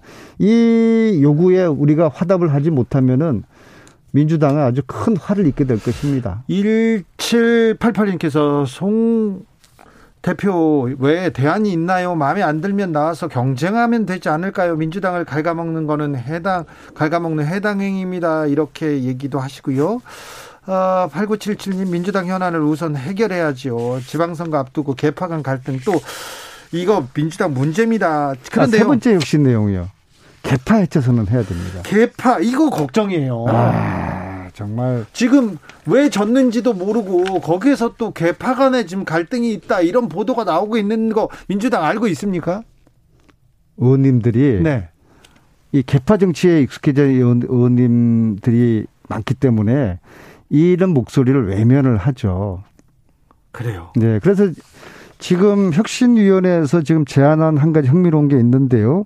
당 지도부 선출할 때 컷오프를 한단 말이에요. 중앙위에서. 네. 이거, 이거, 이때 권리당원의 의사를 한 50% 정도 묻자. 네. 이것은 진전된 그 혁신 아닙니다. 왜냐하면 저 같은 사람들은 개파가 없기 때문에 최고위원이나 당대표에 나오더라도 중앙위 컷오프에서 개파 개파 이 조직원들 간에 자기들끼리 작당해가지고 누구 떨어뜨리고 누구 붙이고 다 이렇게 저 조합을 만들거든요. 그렇죠. 저 같은 개파 없는 사람들은 이 전당대회에 나갈 수 있는 공간이 그렇게 제한돼 있어요. 그렇다고 제가 아주 걸출한 정치인도 아니고 그래서 이 민주당을 좀먹는 갉아먹는 이 개파 해체선은 이것을 이번 대선 패배를 했는데 이걸 왜 안 하는지 저는 이해를 못하겠습니다.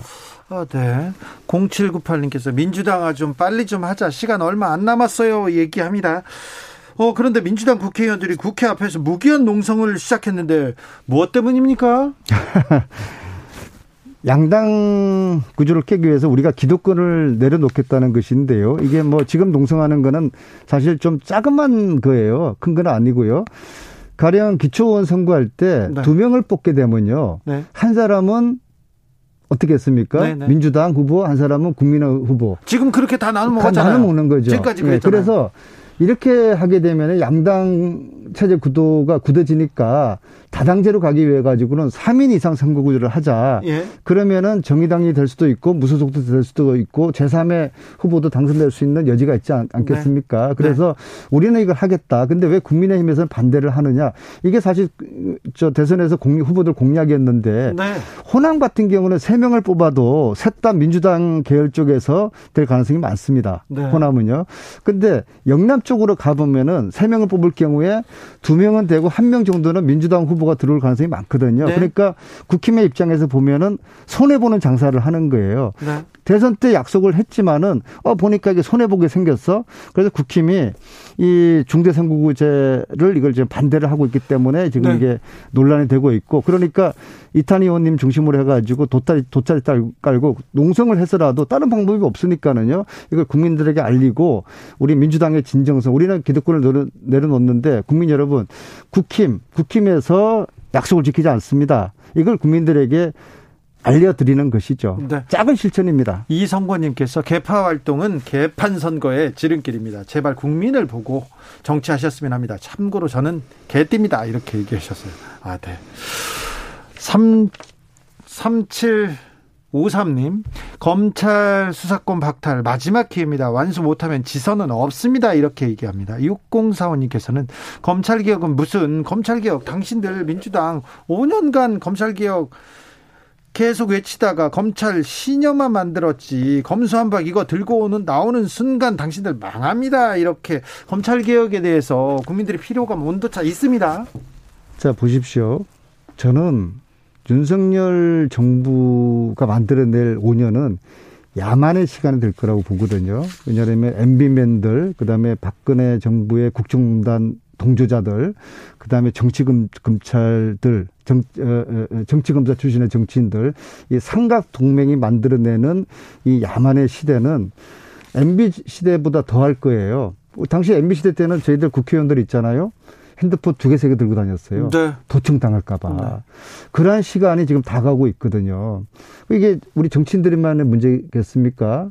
물론 문재인 대통령, 이재명 고문 아마 그냥 두지 않을 거예요. 무사하지 못할 겁니다. 국민들 함부로 그냥 기획수사하고요. 그런 시대가 펼쳐질 거라고 보거든요. 그래서 저희들이 주장하는 것이 검사, 검찰이 가지고 있는 거대한 권, 그 권한을 뺏어야 된다.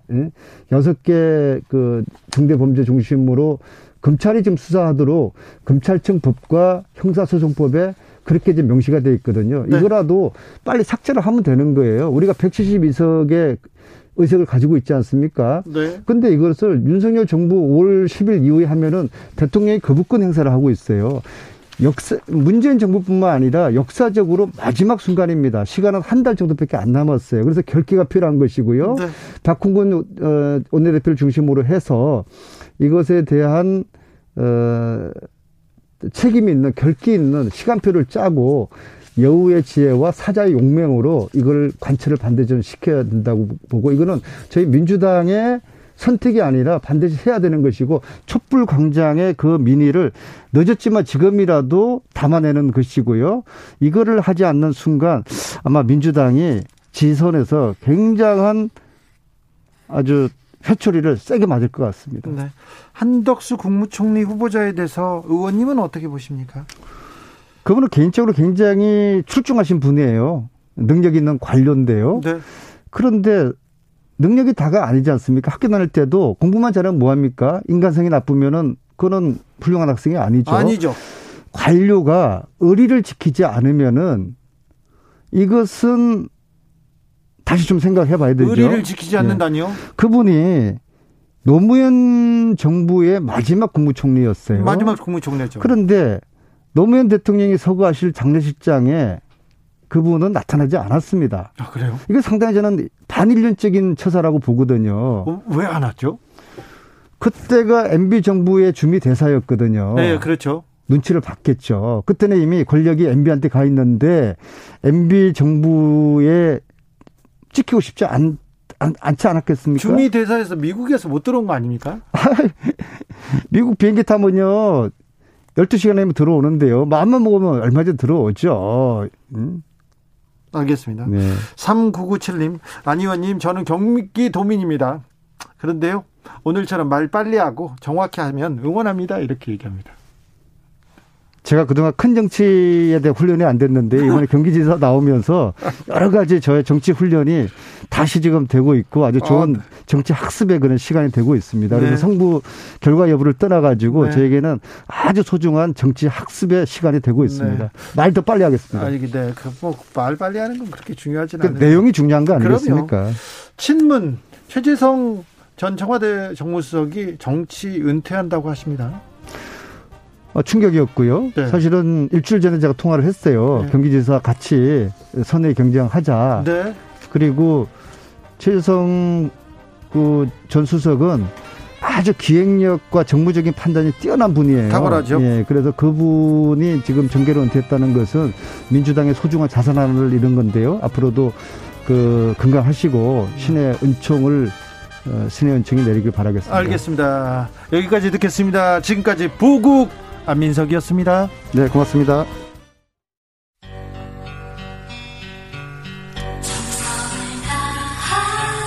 정성을 다하는 국민의 방송 KBS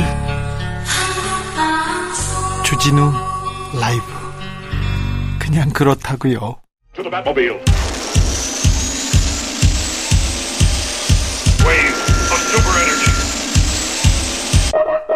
주기자의 1분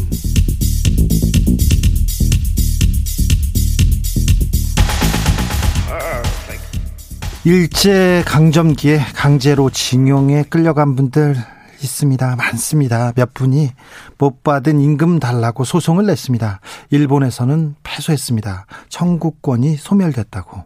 국내 법원에서도 소송을 냈는데 매우 어렵게 어렵게 배상 판결을 받았습니다. 그러자 일본 전범 기업 미쓰비시 중공업을 대리한 김현장이 바빠집니다. 김현장은 청구권이 소멸됐다. 정부가 협정을 어기는 것은 국가적 신뢰를 저버리는 행위라고 주장했습니다. 이거 일본 아베 정권의 논리와 똑같습니다. 당시 윤병세 외교통상부 장관은 청와대 김기춘 비서실장, 박병대 대법관, 황교안 법무부 장관 등과 모여서 회의를 했습니다. 외교부 의견서 등을 통해서 강제징용 집판을 아예 미루자고요. 윤병세 외교부는 대법원에 배상 판결하면 국가적 신뢰 떨어진다. 양국 관계는 돌이킬 수 없는 파국을 맞을 것이라는 의견서를 냈습니다. 일본 아베 정권의 논리와 똑같았습니다. 한국 공무원들이 일본 전범 기업에 유리하도록 사법을 농단한 겁니다. 김앤장의 의도대로. 윤병세 씨는 장관이 되기 전에도 미쓰비시 회사의 재판 대응 테스크포스에서 활동했습니다. 유명한 전 외교통상부 장관과 함께요. 두 분은 모두 김앤장 고문이었습니다. 윤병세 고문은 박근혜 인수위에 들어갔었는데요. 그때 무토 마사토시 미쓰비시 고문과 저녁을 먹었습니다. 물론 강제징용 피자들을 위해 먹은 것은 아니었습니다. 이 내용은 윤석열 서울중앙지검장과 한동훈 사법농단 수사팀장이 밝혀낸 내용입니다. 일본 전범기업과 재판 거래를 한 양승태 전 대법원장, 박병대 고영한 전 대법관은 구속영장이 청구되기도 했습니다. 하지만 김앤장 사람은 그 누구도 처벌되지 않았습니다. 한덕수 김앤장 고문이 국무총리로 지명됐습니다. 18억 원이 넘는 돈을 받았다고 하니 김앤장의 큰 돈을 벌어준 것은 분명합니다. 김앤장은 성과를 매우 중요시 하는 곳이기 때문인데요. 봉사단체는 아니지 않습니까? 김앤장이. 한 총리 지명자는, 지명자는 김앤장에 있다가 국무총리를 지냈고요. 다시 김앤장으로 돌아갔습니다. 한 총리 지명자 에게 김현장이란 고향 같은 곳인가 봅니다. 그래서 걱정입니다. 국민보다 김현장을 위해서 일하시지는 않겠지요. 윤병세 전 장관 그리고 또 다른 김현장 분들과는 좀 다르겠지요. 이명박 박근혜 정부 때 김현장 분들이 많았어요. 그런데 윤석열 인수위에는 훨씬 더 많습니다. 그래서 걱정입니다. 국민보다 김현장을 위해서 뛰는 분들이 많지는 않겠지요. 지금까지 주기자의 1분이었습니다.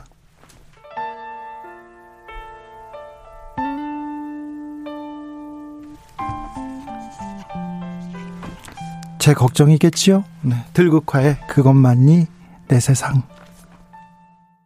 2095님께서 오늘은 시원하지 않고 답답하네요. 아, 그랬습니까? 7699님, 김현장이 왕이네요. 2533님, 삼, 성공화국 검찰공화국, 김현장공화국 갈수록 태산입니다. 이 강제징용 이 재판 때문에 김현장 변호사가 양승태 대법원장 사무실에 가고요. 밥 먹고 막 그랬어요. 그래서 대법원장도 꼼짝 못 하더라고요. 8343님, 권력 가진 분들 연하야나 똑같지 않습니까? 다들 드실 만큼 드시고, 우리 서민들도 잘 살게 좀 해주십시오. 나도 잘 살고 싶다. 돈 벌면 뭐하냐? 집 한 채 사기 힘든데. 이렇게 하셨습니다. 네.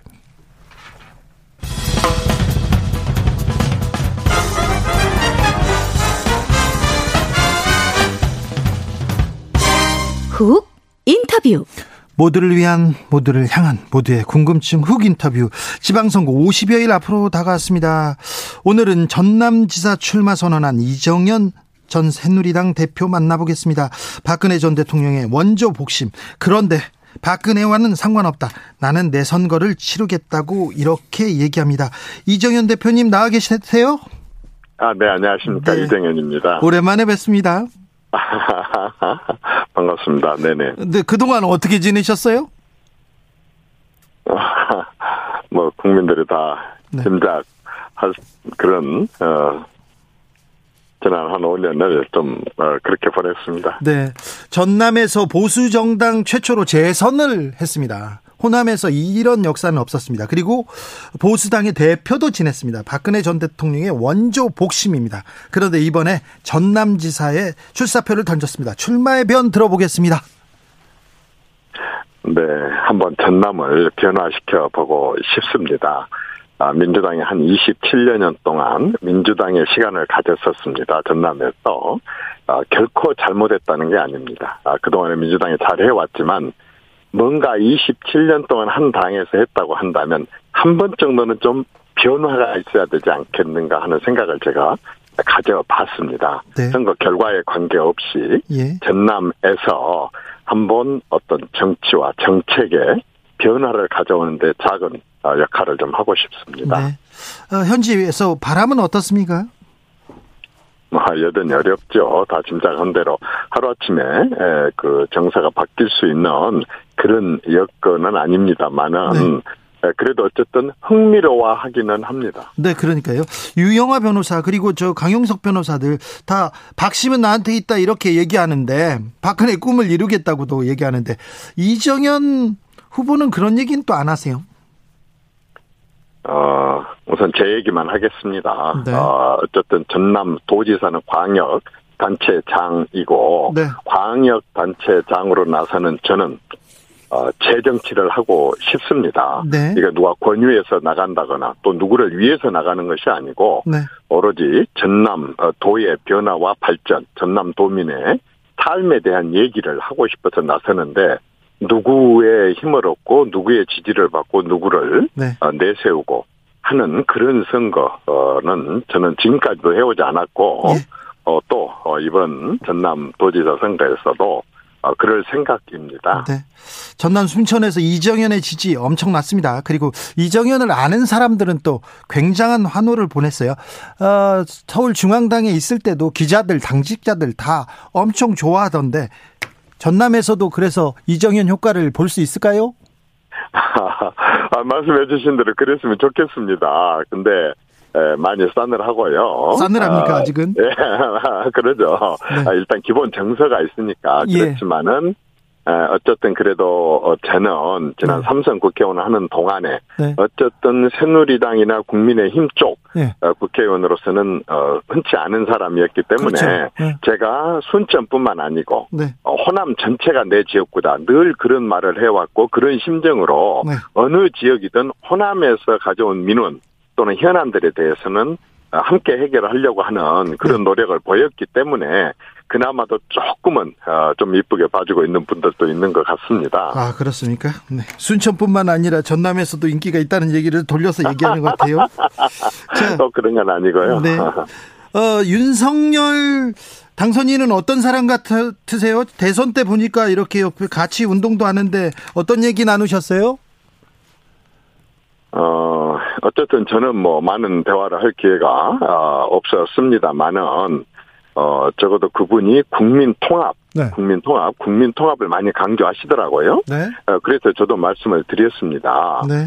어, 박정희, 아, 아무리 경제를 잘해도 박정희 대통령보다 잘했단 말 듣기 어려울 거다.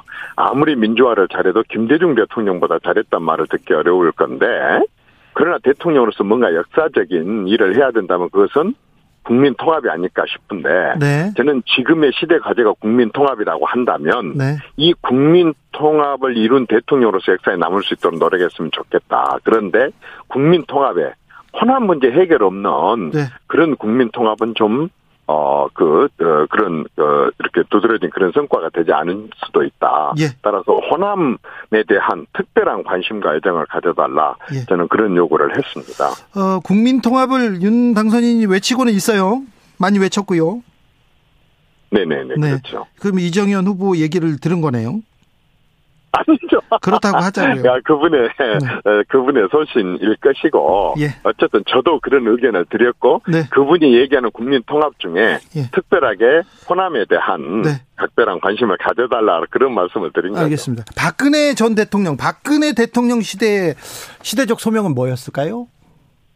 어, 사실은 그때에도 예. 어, 물론 여러 가지가 있지만은 네. 그때에도 국민 통합에 대한 예. 어, 본인도 의지를 밝힌 적이 있었었고 예. 아, 밝힌 적이 아니라 늘 밝혀 왔었었고 실제로 그런 의지를 가지려고 했었습니다만은 네. 어 그 호남 출신인 제가 아, 네. 생각해도 어, 네. 그렇게 만족스러운 네. 그런 그 통합의 국민 통합의 어떤 그런 구체적인 실적 어, 이런 부분들은 좀 미흡하지 않았나 싶습니다. 네. 죄송한데 이건 물어봐야 되겠습니다. 박근혜 전 대통령 탄핵에 대해서는 지금 지금 어떻게 생각하세요? 어, 어쨌든 네. 탄핵 탄핵은 이미 역사의 장으로 넘어갔습니다. 네. 제가 어떻게 생각하냐 어떻게 평가하느냐 물론 제가 생각하는 게 있겠죠. 그렇지만 네. 그게 무슨 의미가 있겠습니까? 이미 저는 탄핵은 네. 역사의 장으로 네. 어, 넘어갔고 역사의 문제가 됐다고 생각을 합니다. 네. 역사의 장 얘기 나와서 장 물어볼게요. 탄핵되면 손에 장지지겠다고 하셨잖아요. 그 얘기에 대해서는 무슨 말을 하셔야 될 거 아니에요? 아, 물어볼 줄 알았습니다. 저, 아시, 저 아시면서 아, 그래. 사실은 이제 정확히 보면 그날 제가 세 번의 기자회견을 했어요. 그 이후로. 네. 사실 그 의도로 얘기하지 않은 거였거든요. 아, 그래서 제가 세 번이나 기자실에서 얘기를 했지만 기자들이 그렇게 쓰니까 이제 일반 국민들이 다 그렇게 알게 됐어요. 네. 그래서 더 이상 그것에 대해서 제가 해명이나 변명을 할 생각이 없습니다. 네. 다만 분명하게 깨달은 것은 하나는 네. 진짜 정치인들은 정말 정치인들은 말을 조심해야 되겠다. 네. 말 한마디로 모든 것이 다 무너지고 어, 또, 어, 모든 것을 다 잃어버릴 수도 있겠다는 큰 걸 제가 깨달았습니다. 알겠습니다. 정말, 어, 제가 그, 그것으로 인해 가지고. 네. 참, 많은 곤욕을 치렀습니다. 그러니까 이정현 대표님 손가락 괜찮은지 물어보는 분들이 너무 많아서요. 네.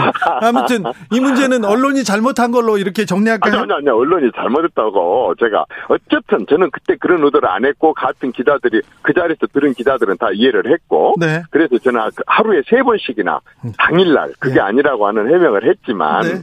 뭐 어쩔 수 없습니다. 제가 그냥 감당해야 될 문제라고 생각합니다. 네. 사실 그런 그 과도한 표현들이 네. 정확했든 정하지 않든 과도한 표현들이 정치인들이 자제해야 되겠다는 것을 아주 그날 제가 크게 깨달았습니다. 알겠습니다.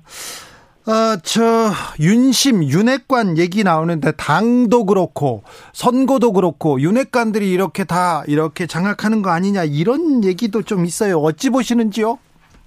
그렇게 가면 안 되죠. 그, 있어도 안 되고, 네. 어, 문제는 그런 오해를 줘서도 안 됩니다. 아, 그렇군요. 예를 들어 지금까지 그렇게 해왔지 않느냐라고 네. 얘기한다면 그럼 뭐 하려고 바꾸느냐. 그렇죠. 정말로 어 그러한 말 네. 자체가 네. 나오지 않도록 각별하게 노력을 해야 됩니다. 이건 네. 노력이 필요합니다. 그냥 네. 해놓고 뭐 다른 누구들이 그렇게 하지도 않는데 봤다. 아까 네. 제 얘기하고 똑같습니다. 이것은요 그런 오해를 주지 않도록 진짜 아, 오이밭에서 어, 그 신발 끈 어, 이렇게 매지 않는 그런 노력을 해야 됩니다.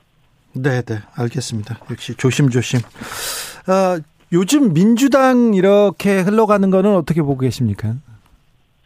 아휴, 지금 내가 전남 도지사 선거 치르기도 너무 네.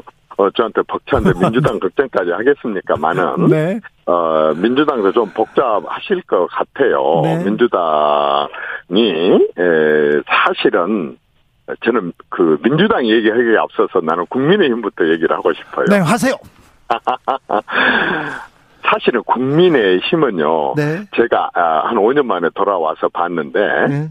무주공산이에요. 아 그래요? 이제 예, 예, 차기 대권에 관해서도 무주공산이고 당권도 사실 그렇고. 이제 네. 뭐 친박 뭐 이박 어, 친이 뭐 이렇게 했지 않습니까? 네. 사실 친박 말이 기자들이 쓰기 좋아서 친박이 지금 친박이 어디 있습니까? 친박 없습니다. 그러면 친이라고 있느냐?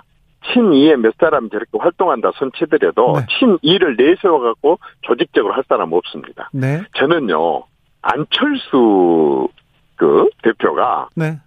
아주 신의 한 수를 뒀다고 생각을 해요. 그래요. 저분이 지금 그 국민의힘으로 이제 지금 합당을 추진하고 있지 않습니까? 네. 들어오기만 하면 네. 호랑이 없는 굴에 네.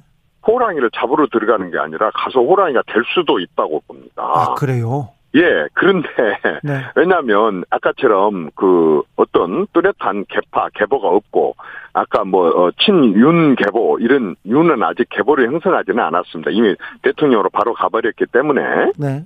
사실은 그 개보가 이제 대통령이 정치를 할 수는 없으니까, 네. 이렇게 된다고 한다면, 이게 정말 좋게 말하면 무지하게 치열한 경쟁이 이루어질 수가 있고, 예. 나쁘게 말하면 정말 이렇게 그 어떤 구심점이 없는 그런 네. 정당이 될 수 있습니다. 그러나 저는 굉장히 치열한 경쟁으로 갈 수 있는 거고 그 경쟁할 수 있는 곳에 안철수 대표도 굉장히 자연스럽게 편성을 했다. 네. 그리고 많은 경험이 있는 안철수 대표에게 굉장히 유리한 고지로 갈 수 있겠다 이런 생각이 들어요. 예. 그런데 민주당에 대해서는 아 참 나 이런 말 하면 안 되는데 네. 하나만 제가, 해주세요. 네.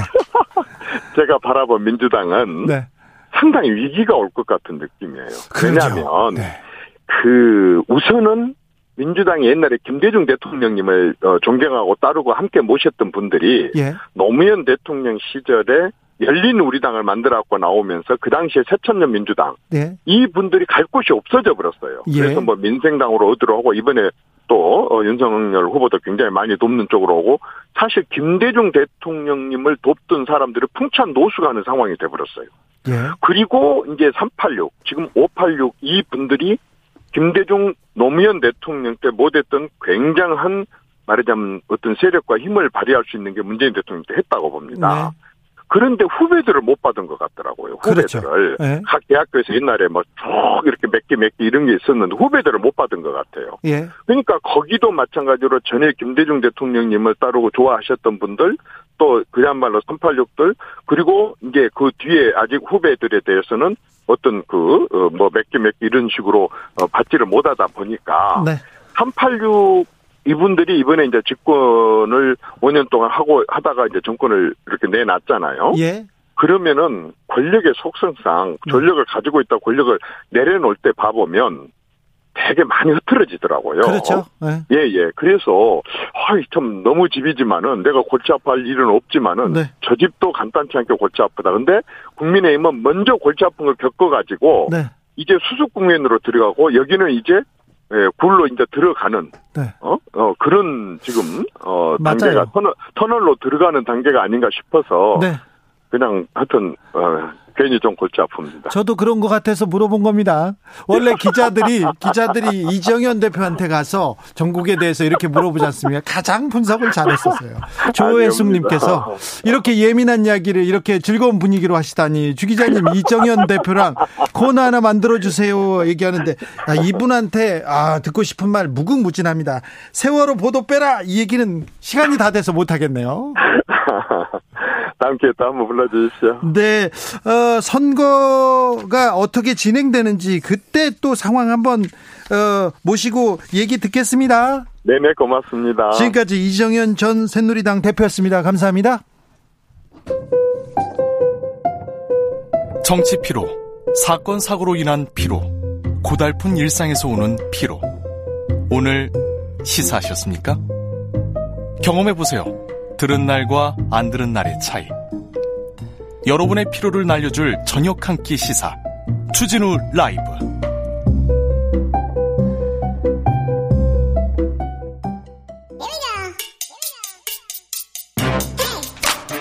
뉴스를 향한 진지한 고인 기자들의 수다. 라이브 기자실을 찾은 오늘의 기자는 KBS 김준범 기자입니다. 어서 오세요. 네, 안녕하세요. 잘 지내셨습니까? 네, 뭐 무탈하게 보내고 있습니다. 네, 첫 번째 뉴스부터 가볼까요?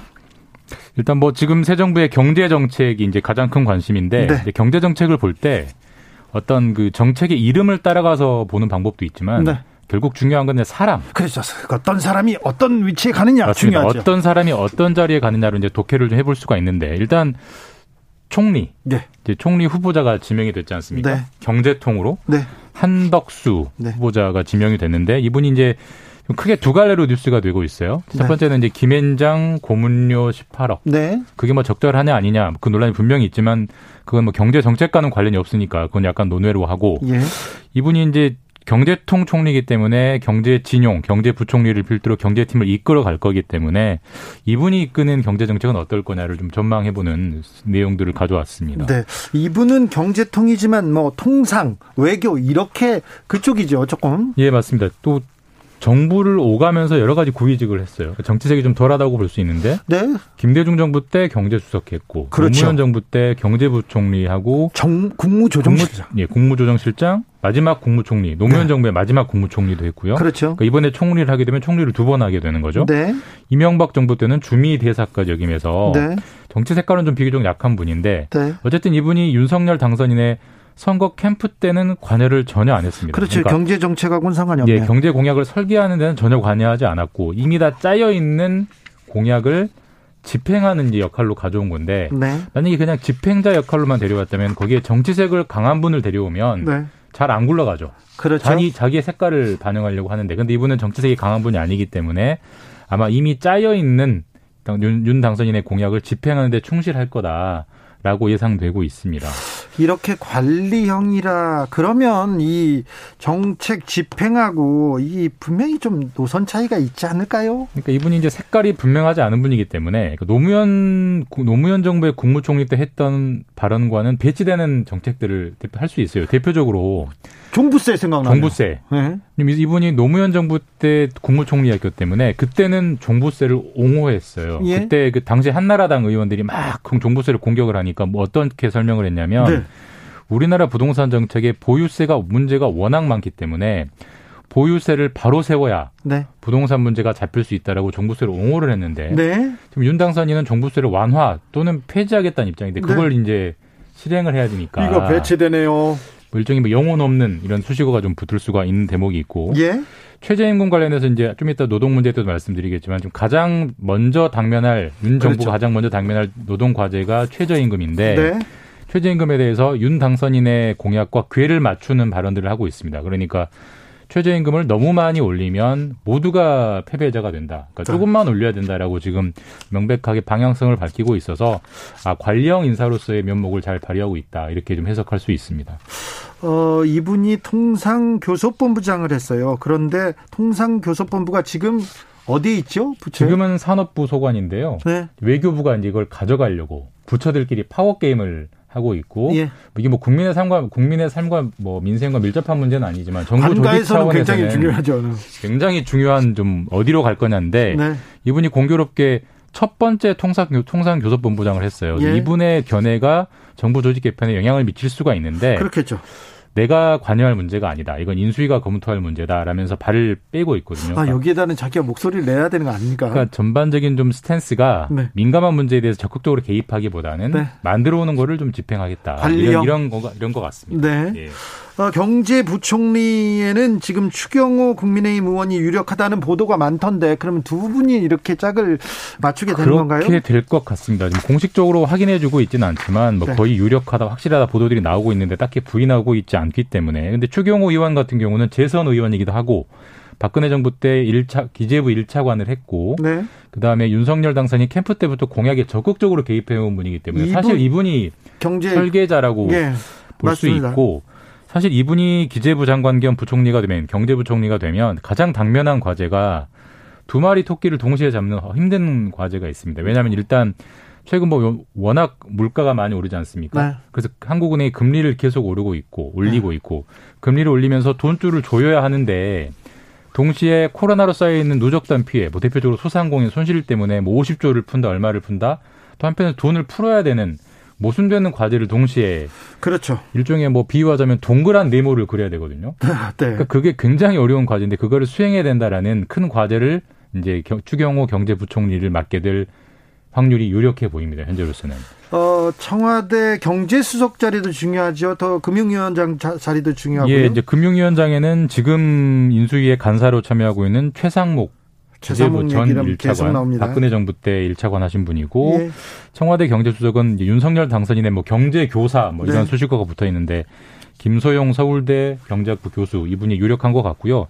이 두 분의 공통점은 전형적인 친시장, 시장주의자입니다. 본인이 본인들이 시장주의자라는 걸 떳떳하게 어, 철학을 밝히시는 분들이어서 네.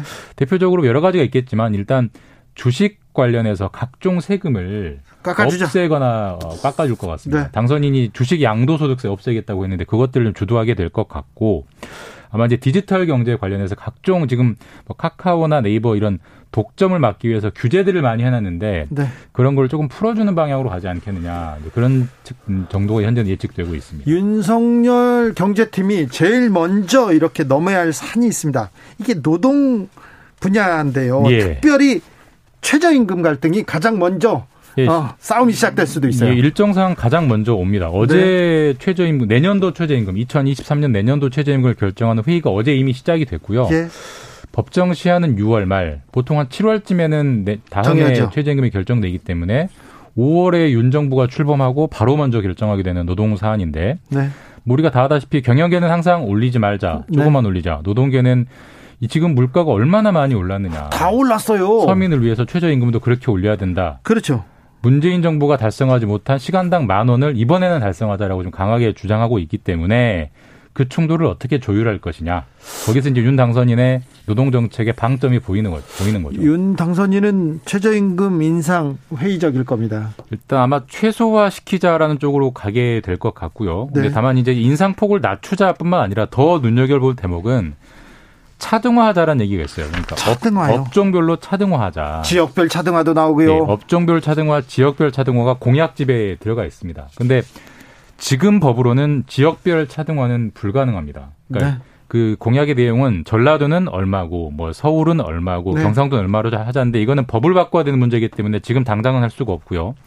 지금 법으로도 업종별 차등화는 가능해요. 대표적으로 뭐 숙박업, 요식업 이런 것들은 너무 영세하기 때문에 최저임금을 조금만 올리고 상대적으로 조금 더 업, 형편이 나은 곳에서 많이 올리자 이런 쪽으로 이제 논의가 전개가 될 텐데 그렇게 되면 당장 나오는 반론이 최저임금을 낮게 받게 되는 업종에서 일하는 노동자들은 왜 우리를 차별하느냐. 네. 공정 경제 그렇죠. 하자는 게 당선인 공약 아니냐라는 이거 차별이라고 얘기하겠죠. 반발이 나올 것에서 그 차별을 어떻게 뚫고 갈 거냐. 네. 그게 그걸 지켜보는 게 윤 당선인 노동 정책의 향 5년 동안의 일종의 가늠좌가 될 것 같습니다. 조성빈님께서 최저임금은요 그 선 밑으로 주지 말라는 건데요 사용자는 그것만 주면 되는 걸로 알고 있어요. 저 같은 근로자가 받는 금액 그 자체가 되어버렸습니다. 차등 적용은 저임금 업종, 저임금 지역 낙인이 될 수 있어 염려됩니다. 아주 정확한 지적이십니다. 최저임금과 더불어 주 52시간 여기도 전투가 벌어질 것 같아요. 뜨거운 네. 감자인데 네. 뭐 유세 과정에서 120, 주 120시간 얘기도 했었고요. 네. 일단 주 52시간 틀 자체를 흔들 생각은 없습니다. 그러니까 주 52시간 초과 근무를 무조건 허용한다는 건 윤 당선인의 공약은 아니고 네. 다만 주 52시간을 고, 계산을 할때 네. 지금은 한 달 평균을 내서 주 52시간 안 넘으면 되는데 그게 너무 경직적이다. 네. 1년을 평균으로 하자. 예. 그렇게 되면 예를 들어서 1, 2, 3월은 주 80시간이라고. 네.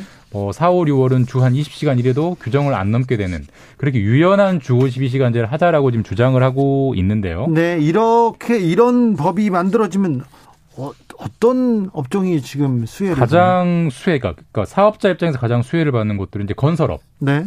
건설 일감이 확 몰릴 때 확 야간 노동을 시키고 네. 그다음에 IT 네. 게임을 개발할 때 완전히 야간 노동을 시키고 이게 이제 가능해지니까 거기서 지속적으로 요구를 해왔고 거기서는 큰 수혜를 얻게 되죠. 네. 뭐 그만큼 노동자는 좀 이제 힘들어지는 거고. 근데 이것도 마찬가지로 근로기준법이라는 법을 바꿔야 되는 겁니다. 그렇죠. 국회 상황이 윤 당선인 입장에서는 쉽지 않기 때문에 당장 아마 법 개정 힘들 거고 다만 그럼... 정부 정부가 특별 연장 근로라고 해서 법을 바꾸지 않고도 최장 세 달까지는 업무상 업무가 늘어났다는 이유가 되면 정부가 주 52시간 이상 초과 근로할 수 있게 허용해 주는 제도가 있거든요. 네. 근데 이걸 지금까지는 좀 제한적으로 지정해 줬는데 이번에는 폭넓게 뭐 특별한 이유가 없어도 회사가 힘들다고 하면 주 52시간을 최장 세 달까지는 어겨도 되게 허용해 줄 거라는 관측이 현재로서는 예상되고 있고 이거 재계에서 계속 요구하던 하던 반대 맞습니다. 그렇게 되면은 노동계 입장에서는 그주 52시간제를 사실상 무너뜨리는 거다라고 강하게 반발할 거기 때문에 이명박 정부 때도 이렇게 추진하다가 못하지 않았습니까?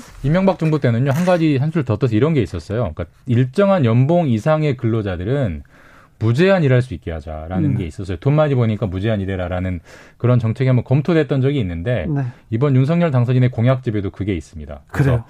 아직 뭐 구체화되진 않았지만 그게 구체화된다면 그것도 역시 매우 뜨거운 노동 현안이 될 수 있습니다. 그렇습니다. 90 9909님께서 최저임금을 안 받아 보신 분들은 그런 분들이 최저임금제를 고민하는 게 좀 웃겨요 얘기합니다. 네. 18억 원 이상 버신 분이 최저임금 얘기할 때 조금 오, 네, 그런 네. 좀 있죠. 좀 그랬습니다. 1053님, 대선 끝났는데 정치 얘기 재미없을 줄 알았는데 끝나고도 계속 흥미진진합니다.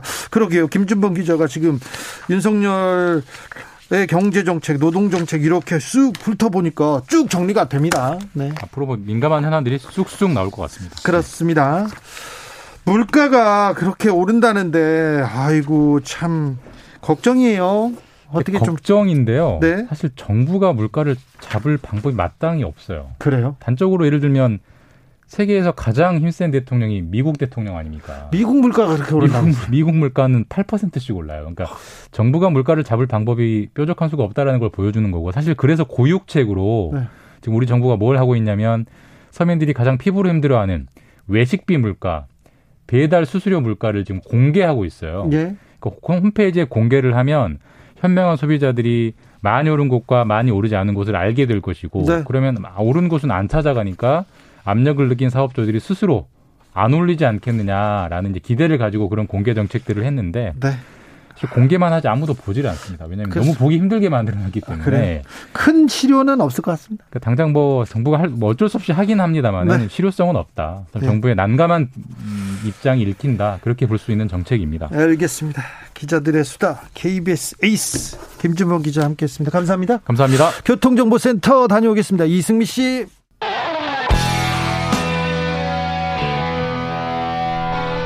스치기만 해도 똑똑해진다. 드라이브 스루 시사 주진우 라이브.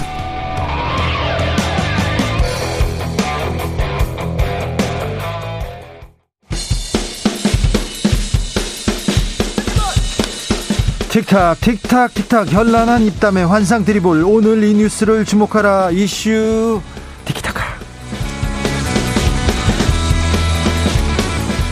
머리끝부터 발끝까지 핫이슈 더 뜨겁게 분석해 봅니다. 청코너 최진봉 성공회대 교수. 네, 안녕하십니까. 최진봉입니다. 홍코너 김병민 전 국민의힘 선대위 대변인 어서 오세요. 네, 안녕하세요. 반갑습니다. 네. 음, 요즘 어떻게 지내십니까? 김병민 대변인. 잘 지내고 있습니다. 네. 주진우 라이브 잘 들으면서. 인수위 내부 분위기는 요즘 어떻습니까? 인수위는 불철주야 오직 민생만을 생각하면서 열심히 일을 하고 있다고 듣고 있습니다. 그래요? 네. 어떻게 보십니까, 교수님? 인수요? 네. 뭐 열심히 하고 있긴 한데 안철수 위원장의 말 있잖아요. 안철수 네. 위원장이 옥상을 가냐 어디를 가냐 그런 얘기 했잖아요. 네. 아까 물론 뭐 열심히 일하는 분도 많이 있겠죠. 그러나 이제 또 인수에 계신 분들은 아무래도 이제 막 이제 장관 인선 나오고 자리에 대한 여러 가지 얘기들이 나오다 보니까 관심은 또 거기에 많이 가 있을 수도 있어요. 네, 그렇죠. 근데 저는 그 안철수 위원장 말처럼 인수위는 정말 열심히 인수 일하고 자리 연연하고 그렇게 하면 안 되잖아요. 네. 맡은 바 일 열심히 하고 그리고 또 뭐할수 혹시 뭐 자리를 받을 수도 있지만 아닐 수도 있는 거니까 거기에 네. 너무 집착하게 되면 또 자리 안 준다고 화내고 삐져가지고 나중에 또 막또뭐 공격하고 이럴 수도 있는 거 아니겠어요? 네. 그런 부분이 되지 않았으면 좋겠어요. 자 취임식도 얼마 남지 않았는데 네. 뭐 BTS 논의 중이라는 얘기도 있고요. 음. 취임식에 어떤 분들이 왔으면 좋겠습니까? 어떤 장면이 있었으면 좋겠습니까? 두 분이 좀 추천해 주세요. 저는 개인적으로 좀 소외된 계층들이 많이 오셨으면 좋겠어요. 네. 그게 윤석열 당선인이 추구하는 저는 음, 미래라고 생각해요. 그렇게 네. 해야 된다고 보고. 그러니까 유명한 분 이런 분들이 오는 거야. 뭐, 뭐 BTS도 와도 되죠. 뭐 BTS 오는 게 저는 나쁘다고 보지는 않아요. 다만 정말 우리 사회에 한 번도 그런 자리에 가볼 수 없었던 위치에 있었던 분들 이런 분들을 좀 많이 초대해서 그런 분들이 좀 주목을 받을 수 있도록 했으면 좋겠고 뭐 저는 그래서 전장현도 가능하면 좀 불렀으면 좋겠어요. 네, 그거 고민하고 있다고 네, 하더라고요. 저는 그래서 그런 부분들이 좀 많이 부각됐으면 좋겠습니다. 뭐 매우 좋은 말씀이고 아마 그런 내용들을 깊이 음. 고민할 것 같습니다. 기사 내용을 보니까 취약계층과의 동행, 음. 우리가 예전에 국민의힘에서 약자와의 동행이라고 하는 어, 이런 활동들을 한 적이 있는데 그런 의미들을 당선인이 아마 잘 어, 생각하고 있고 또 취임식 준비위원회에서도 그런 내용들을 어, 잘 포착해서 준비할 거라고 생각을 하고요. 네. 실제 당선인이 후보 시절에도 왜 예술의 전당 등 어, 이런 그 전시회를 보러 간 적이 있었는데 예. 그 당시에도 장애인 예술가들이 전시했던 그 그림들을 봤던 적이 있어요. 네. 그리고 집에 걸려 있는 그림 중에도 그런 그림들을 실제로 구매해서 걸어놨던 적들이 있는데 이렇게 어 선뜻 어 우리가 흔히 잘 보지 못했던 부분들까지도 이번에 혹시 취임식에서 다 넓게 포용하면서 함께 갈 수 있는 모습들 그리면 좋겠다는 생각입니다. 김병민 대표님, 네. 그거 다 선거용 아닌가요? 어, 근데 그 그림이요. 네. 실제 선거 때가 아니라 검찰로 재직하고 있었던 검사로 재직하고 있을 때 사서 집에 걸어놨던 그림이 나중에 훗날 화제가 된 거죠. 아 그래요? 네. 잘 알아보세요. 자, 어, 대통령 취임 전에 윤석열 당선인 주인공으로 한 그림책이 나온다고요? 어린이 그림책이? 네, 저도 기사를 봤는데요. 네. 예전에 2017년도 때는 문재인 대통령 당선되기 전이었는데 문재인 대통령에 대한 책이 나와서 대통령이 음. 아니었죠. 정치인 문재인에 대한 책이 나와서 굉장히 화제가 된 적이 있다고 하고요. 아마 지금도 이제 당선이 되어 있는 상태이기 때문에 책이 그림책으로 나오는 일에 대해서 이슈가 되고 있는 것 같습니다. 그리고 출판업계 입장에서는 어, 대통령 5년 임기 동안에 가장 책이 회자가 되면서 국민께 잘 어, 소개될 때가 바로 지금 이때잖아요. 지금 핫하긴 핫하죠. 네, 음, 만약에 핫하죠. 임기 한 3년 4년 차 돼갖고서는 그런 책들이 잘 어, 회자가 되지 않을 수 있기 때문에 뭐 자연스럽게 역대 대통령들도 그래 왔던 것처럼 당선인에 관한 여러 관심들 이렇게 소개되고 있는 상황으로 보면 될 것 같습니다. 그러니까 뭐 저는 개인적으로 그러니까 이런 책들이 나오는 것이 꼭 윤석열 당선인한테 좋은 이미지를 줄까 하는 생각은 들어요. 물론 이거 뭐 윤석열 당선인이 제작하거나 이런 건 아니니까 출판사에서 아까 말씀하신 것처럼 정말 순수하게 정말 어, 어 뭐야 경제적으로 어떤 그 성과를 내기 위한 수단으로 하셨다고 하면 그건 뭐 어쩔 수 없는 거지만 이런 얘기가 자꾸 회자되면 어쨌든 약간 좀 그 그러니까 뭐 위인전이든 그림책이든 이런 책이 나오게 되면 권위주의적인 모습으로 비춰질 우려가 있어요. 물론 본인이 그렇게 하시지 않았다 하더라도 그래서 좀 저는 긍정적인 것보다는 그런 부분도 함께 고려할 부분이 있다는 생각이 듭니다. 어, 당선인 취임 기념으로 토리우표도 나온다는데 토리우표는 누가 만드는 거예요, 이거는? 이게 취임식에서 음. 이런 안까지도 고려하고 있다 이런 음. 기사를 봤는데요. 토리는 우리 국민들 이제 좀 익숙하실 것 같은데 윤석열 당선이 처음 정치 시작했을 때 SNS에 토리 아빠 이렇게 적었던 아마 기억이 저도 생생한데요. 그래도 취임식 준비하는 분이 토리 우표까지 준비합니까? 그러니까 대통령에 대한 우표를 만들면서 이제 취임 기념 우표를 만드는데 다양한 버전의 우표를 만들지 않습니까? 네. 그 중에 하나로 자연스럽게 그냥 단순한 반려견 털이라고 보기보다는 네. 유기견이었거든요. 예, 예. 그래서 유기견에 대한 보호 활동 등으로 또 당선인 어, 부부가 오래전부터 활동을 해왔기 때문에 대한민국에 벌써 반려가 반려 이 동물들을 키우는 어, 그런 국민들이 상당하지 않습니까? 이런 뭐 상징적인 의미들을 담아서 저는 굉장히 참신한 시도라고 생각합니다. 네. 네, 뭐 저는 그 참신한 시도 신박한 시도죠 사실은. 그러니까 오방남도 참신하다고 오방남 참신 참신하다고 그때 뭐 취임식 때 그랬어요. 그러니까 근데 뭐 뭐 또뭐 뭐 이런 생각은 들어요. 왜냐면 이제 워낙 요즘 반려 인구들이 많으셔서 그것도 뭐 가족으로 생각해서 그렇게 할 수 있는데 대체적으로 이제 예전에는 취임식 하면 대통령의 이제 얼굴을 주제로 한 그런 취임식 관련된 그런 이제 우표들은 있었지만 반려견을 상, 어, 대상으로 해서 우표를 만든 적은 없었거든요. 그래서 의미가 있을 수도 있고 또 뭐 한편으로 보면 그 너무 이게 취임식의 기념 우표인데 기념 우표가 너무 좀 그 기대 뭐 기대라고 하는 것도 애매하긴 하네요. 어쨌든 좀 특이하다 뭐 이런 생각이 들어요. 뭐 알겠어요. 뭐 그리고 저는 그러려면 좀 토리만 하지 말고 그 일곱 마리 있잖아요. 네. 다 하나씩 하면 어떨까 하는 생각도 있습니다. 자, 김상민 님이 VIP 취임식. 취임식의 VIP는 소외계층, 음. 비정규직 청년층 아닐까요? 이렇게 음. 의견 주셨고요. 9909님, 저는 꼭 모셔야 할 분들이 대한민국 임시정부 후손들과 어린이는 음. 꼭 있어야 한다고 생각합니다. 음. 대한민국의 시작과 미래입니다. 이렇게 얘기했습니다. 임명희 님, 시국이 시국이니만큼 조용히 시작했으면 좋겠어요. 이런 얘기도 음. 하는데 음. 이런 부분 다 고려하고 있지 않을까 이렇게 생각합니다. 당으로 좀 가볼까요? 당으로 가기 전에, 당으로 가기 전에 어, 어, 한 보도에서 김병민 대변인은 대통령 정부 정무 공보 라인으로 이렇게 자리 잡는데 간다 이렇게 얘기하더라고요. 아, 이게 저도 언제 가세요? 기사를 봤는데요. 네. 그 대선 때 활동했던 사람들 한 200명이 넘게 주르륵 다 소개를 하면서 아 그래도 김병민은 다 어디 갈 거다 갈 거다 써놨는데 김병민은 맨 앞줄에 있는 사람이죠 공신이지 개국 공신이지 예 요즘 기사 보면은 단독 단독하면서 하마평들 네. 무성하게 나오는데 사실관계를 딱 들어맞는 기사 이렇게 많지 않은 것 같습니다. 그죠? 네. 네. 왜 그렇게 기자들이 그렇게 제가 저도 이제 대변인 했으니까 기자분들이랑 끊임없이 소통하는데 네. 정말 너무너무 힘들다 그래요. 인수위라는 건 취재가 안 되거든요. 보안을 지켜야 되기 때문에. 그래서 보안이 지켜 취재가 안 된다고 그냥 아무렇게나 써요? 아무렇게나 쓰는 것보다는 또 이쪽 저쪽에 대한 내용들을 바탕으로 쓰는 것 같은데요. 인사 문제를 가지고 참 기사 쓰는 게 하루 이틀 지나 다 나오는 건데. 그렇죠. 우리 기자님들 진짜 고생하고 있는 것 같습니다. 네. 고생이 아니라 이건 잘못하고 있다고 봐요. 교수님, 언론학, 언론학, 언론계 또 이게 어 정명하신 분이니까 물어보겠습니다. 네. 하루 이틀 나오고 네. 하루 이틀 이 지나면 이게 사실이 아닌 걸로 나오는 그런 단독 기사 이런 그 하마평 기사 어떻게 해야 됩니까? 그러니까 사실은 그렇게 할 이유가 없어요. 왜 왜 그 하마평 기사가 나온다고 해서 국민의 이익에 특별히 도움이 되는지 잘 모르겠어요. 그리고 사실은 그런 하마평 기사가 나오면 여러 가지 추측성 얘기들이 나오게 되고 그게 사실은 별 도움이 안 된다고 보거든요. 말씀하신 것처럼 하루 이틀 지나면 분명히 발표가 나올 텐데 좀 기다리면 되는데 그러니까 기, 자들이 자기들 나름대로 판단하고 또는 언론사가 나름대로 판단해서 기사를 쓰는데 그게 사실이 아닌 경우도 많잖아요. 네. 그럼 혼선을 주기도 하고 그런 네. 그런 부분들은 사실은 조금 기다리면 되는 거예요. 화마평을 하루 이틀 먼저 안다고 한들 그게 특별히 뭐 국익에 도움이 되는 부분은 없잖아요. 그러니까요. 이게 이제 언론에서 경쟁이 붙다 보니까 음. 또 그런 측면들도 없지 않아 있는데 그렇죠. 또 내부적으로는 이렇게 언론 보도를 통해서 분위기를 잡아나가는 측면들이 일부 있는 것 같기도 하고 또 어떤 경우에는 이렇게 슬쩍 언급되는 내용들을 토대로 국민적 반응을 보기도 하는 경우 들이 과거에도 있었었고 네. 그런 걸 또 검증의 한 과정이다 이렇게 주장했던 적도 있는 것 같은데 네. 이게 막 너무 과열돼서 보도가 사실이 아닌 내용들이 가게 되면 어제 윤석열 당선인이 기자들 앞에 갑자기 서갖고 비서실장에 관한 내용들만큼은 딱 단호하게 선을 걷잖아요. 국회의원 출신이 오게 되는 것은 음, 맞지 않는다라는 이렇게 발언들을 하기도 했는데 그렇게 이제 언론에서 너무 과열되게 보도가 되게 되면 또 인수위나 당선인 차원에서 정리하려고 하는 시도들도 현재 있는 것 아닌가 생각을 합니다. 네. 인수위 취재 말씀하셔서 그러는데 미디어 오늘 뉴스타파 이런 어 이런 좀 약간 어, 윤석열 후보한테 윤석열 당선인한테 조금 이렇게 각을 세웠던 언론사는 취재 출입을 불허하고 있다고 하는데 이건 좀 아 그렇든가요? 네, 네. 서울의 소리도.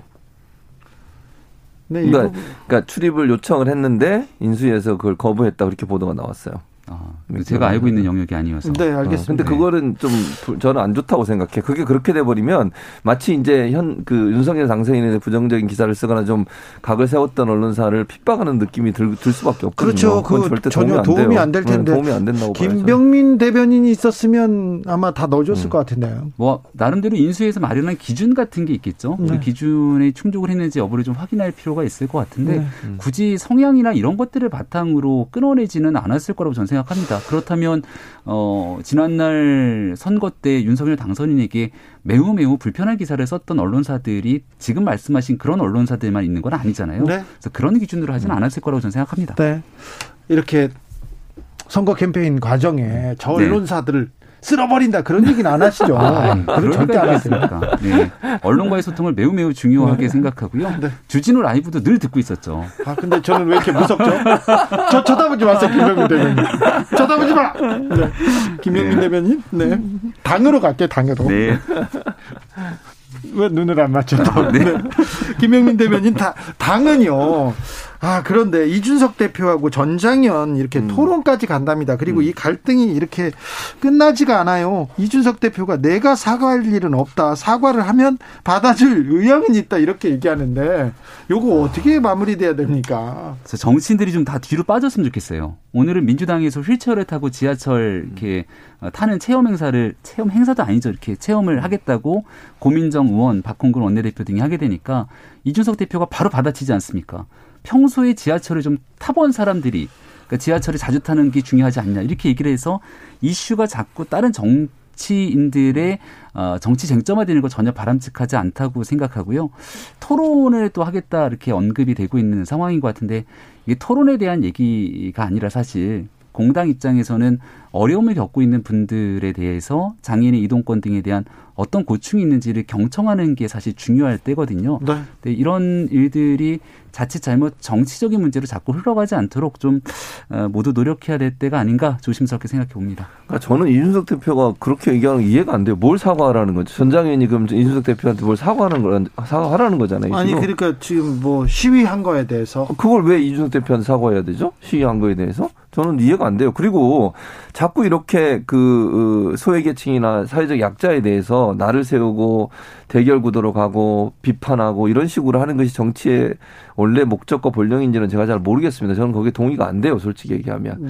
그러니까 토론을 하기로 했으니까 저는 토론은 중요하다고 생각해요. 두 분, 두 양측이 나와서 얘기를 하고 국민들이 그걸 볼 수 있는 기회를 마련한 건 저는 좋다고 생각하는데 그런 부분들이 자꾸 정치적으로 본인을 부각시키고 본인의 어떤 뭐랄까요 존재감을 드러내는 이유로 활용하고 이렇게 하는 건 저는 아니라고 봅니다. 네. 아까 김병민 대변인 얘기했듯이 정치라고 하는 건 소외계층을 보듬고 함께 가는 거예요. 그리고 이윤석 대표가 자꾸 그렇게 행동하시니까 사실은 윤석열 당선인 층이나 지금 인수위도 상당히 당황스러워 하잖아요. 인수위 측에서 만나가지고 그분들하고 만나서 충분히 듣겠다. 얘기를 들었죠, 또. 네, 그렇게 했잖아요. 그럼 이게. 취임식에 뭐, 뭐 초청하겠다고도 네. 얘기를 했고. 그러면 결국 이렇게 자꾸 갈등을 유발시키면 어쨌든 윤석열 당선인 측이나 인수위 측에서는 이 문제가 잘 해결될 수 있도록 노력하려는 시도를 하고 있는데, 동, 그, 이, 그 국민의힘의 대표는 전혀 다른 길로 가는 거 이게 과연 도움이 되겠냐는 거예요. 손발을 잘 맞춰도 잘 될까 말까인데 이렇게 자꾸 엇박자를 내는 것은 절대로 도움이 안 된다고 봅니다.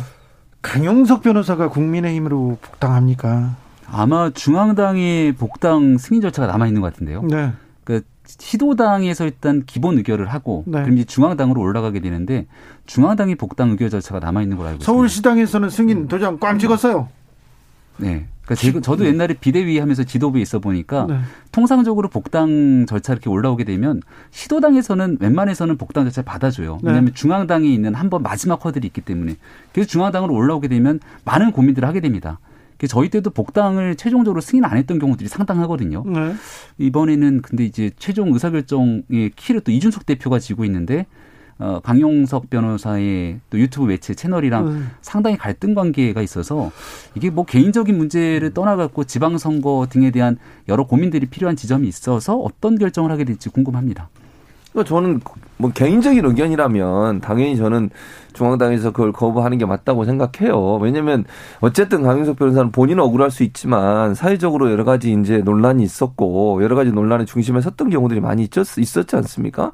그분이 국민의힘에 복당을 하면 국민의힘의 이미지에 영향을 미칠 수밖에 없어요. 또 와서 어떤 말을 하실지 모르잖아요. 앞으로 어떤 행동을 하지 물론 뭐 바뀔 수도 있겠죠. 그러나 그분의 성향으로 봤을 때 좀 자극적이고 아니면 특정 계층이나 특정 뭐 성별이나 이런 부분에서 공격적인 성향 을 보일 가능성도 있는데 그랬을 때 그거 그거 가져올 수 있는 후폭풍은 생각해 봐야 된다. 그래서 중앙당이 그 전에 했던 모든 행동들에 대한 평가를 하고 거기에 맞게 파, 어, 판단을 해야지 뭐 누구든 다 들어오세요. 어떤 중앙당에서 그냥 그걸 받아들이는 쪽으로 가게 되면 그 후폭풍이 상당히 크지 않을까 하는 생각이 듭니다. 근데 이제 이 대표의 고민은 정치는 좀 일관성이 있어야 되잖아요. 네. 그러니까 저희가 비상대책위원회 있을 때는 도덕적 기준의 허들을 굉장히 높게 높였습니다. 그래서 사실 홍준표 어, 후보의 복당도 저희 비대위가 있을 때 잘 안 돼갖고 음, 이준석 그렇죠. 대표가 어, 전당대회 나왔을 때 홍 대표 복당도 받겠다. 그리고 이은재 의원에 대한 복당 여부도 그 당시 처리가 안 됐지만 어, 이준석 대표가 당 대표가 되고 난 다음에는 대통령 선거를 앞두고 모두 다 함께 대통합하는 의미에서 거의 모든 복당을 다 허용했던 거로 기억을 하거든요. 네. 그래서 이번에 강용석 대표, 강용석 변호사의 복당을 만약에 불허하게 된다면 여기에 대한 과거에 있었던 선례 기준에 대해서 약간 일관성이 떨어질 수도 있는 측면이라 그래서 제가 굉장히 좀 의사결정 사안이 복잡할 거다라는 얘기를 그렇죠. 거죠. 또 극렬 음. 극렬 지지층이 있는 또 강영석 변호사 주변 사람들이 또 이렇게 또 또 집단적으로 활동할 수도 있고요. 행동할 수도 있어서 그 부분 또 놀라웠습니다. 어, 지난주까지는요. 그 지난 그 그 전에는 MB 사면, 음. 그 다음에 용산 이전, 집무실 이전 이렇게 큰 논란이 되다가 지난주에는 김정숙 여사 옷 음. 크게 뉴스 됐습니다. 근데 이번 주는 아무래도 김건희 슬리퍼 후드티 아. 언론 보도 쏟아졌습니다. 이거 어떻게 보셨어요, 교수님? 아니, 저는 아 그거 그게 윤석열 당신한 도움이 되겠어요? 나는 잘 모르겠어요. 아니 언론들이 기사를 쓰는데 그 후드티 입고 어, 뭐 사진 찍힌 거 그다음에 슬리퍼가 완판됐다. 그걸 어, 거의 대부분의 언론사들이 기사를 썼더라고요. 선거 기간 중에 그 네. 윤석열 후보나 김건희 음. 여사에 관련돼 가지고 관련돼 가지고 이런 좀 뭐라고 해야 되나 사소한 기사들이 많이 나올 때가 있었잖아요. 네. 관심사가 많아서 그때 어떻게 반응하십니까? 뭐 국민적 관심이 있는 거니까 그거 가지고 뭐 이렇게 특별한 반응을 보이지는 않거든요. 그때도 후드티 슬리퍼 얘기가 있었어요. 그 전에도. 언제 있었죠? 그 예전에도 후드티 나왔는데 이번에도 그때 입었던 거 또 나왔다 이렇게 기사가 또 나왔어요. 아 예전에 입었던 거를 또 네, 입었다. 네. 윤석열 당선인은 제가 기억할 때 예전에 왜 검찰총장 그 징계 받고 그 두문불출하고 있을 때 회색 점퍼 입고서는 강아지 끌고 이렇게 나갔던 모습들이 회자가 된 적 있잖아요. 그러니까 늘 입었던 게 패션에 큰 관심이 없어서 그냥 좀 약간 오래된 점퍼를 입고 늘 그렇게 소탈한 모습을 많이 보이지 않았습니까? 그랬던 삶의 모습들이 김건희 여사에도 비슷한 방식으로 드러났다 저는 생각을 하는데 이게 2017년도를 보면 당선됐던 문재인 대통령 우리 인이 하고 싶은 대로 해 하면서 인이템 문재인 대통령이 맸던 넥타이 그때 입었던 등산복 점퍼 완판됐다 이런 기사들 쏟아져 나왔던 게 반대되는 진영에서는 되게 불편하게 보일지 모르겠지만 또 대통령으로 당선된 그 어, 굉장히 즐거워하는 국민들 입장에서는 그런 일들 하나하나를 또 즐길 수 있는 권리라고 보거든요. 아, 네. 이상한 내용들 전혀 아니라고 생각합니다. 그러니까 저는 수수하게 옷을 입은 건 좋은데 음. 그옷 입는 거 뭐라는 게 아니 기자들이 네. 그걸 기사화해서 완판됐다고 기사를 쓰는 게 이상하다고 말 알겠습니다. 최지문 교수님, 김병민 대변인 감사합니다. 네, 고맙습니다. 고맙습니다. 주진우 라이브 인사드리겠습니다. 오늘 애청자 인증 퀴즈 정답은 마이클 잭슨이었습니다. 편의점 5만 원 상품권 홈페이지에서 받아가십시오. 찾아보십시오. 저는 내일 오후 5시 5분에 돌아옵니다. 지금까지 주진우였습니다.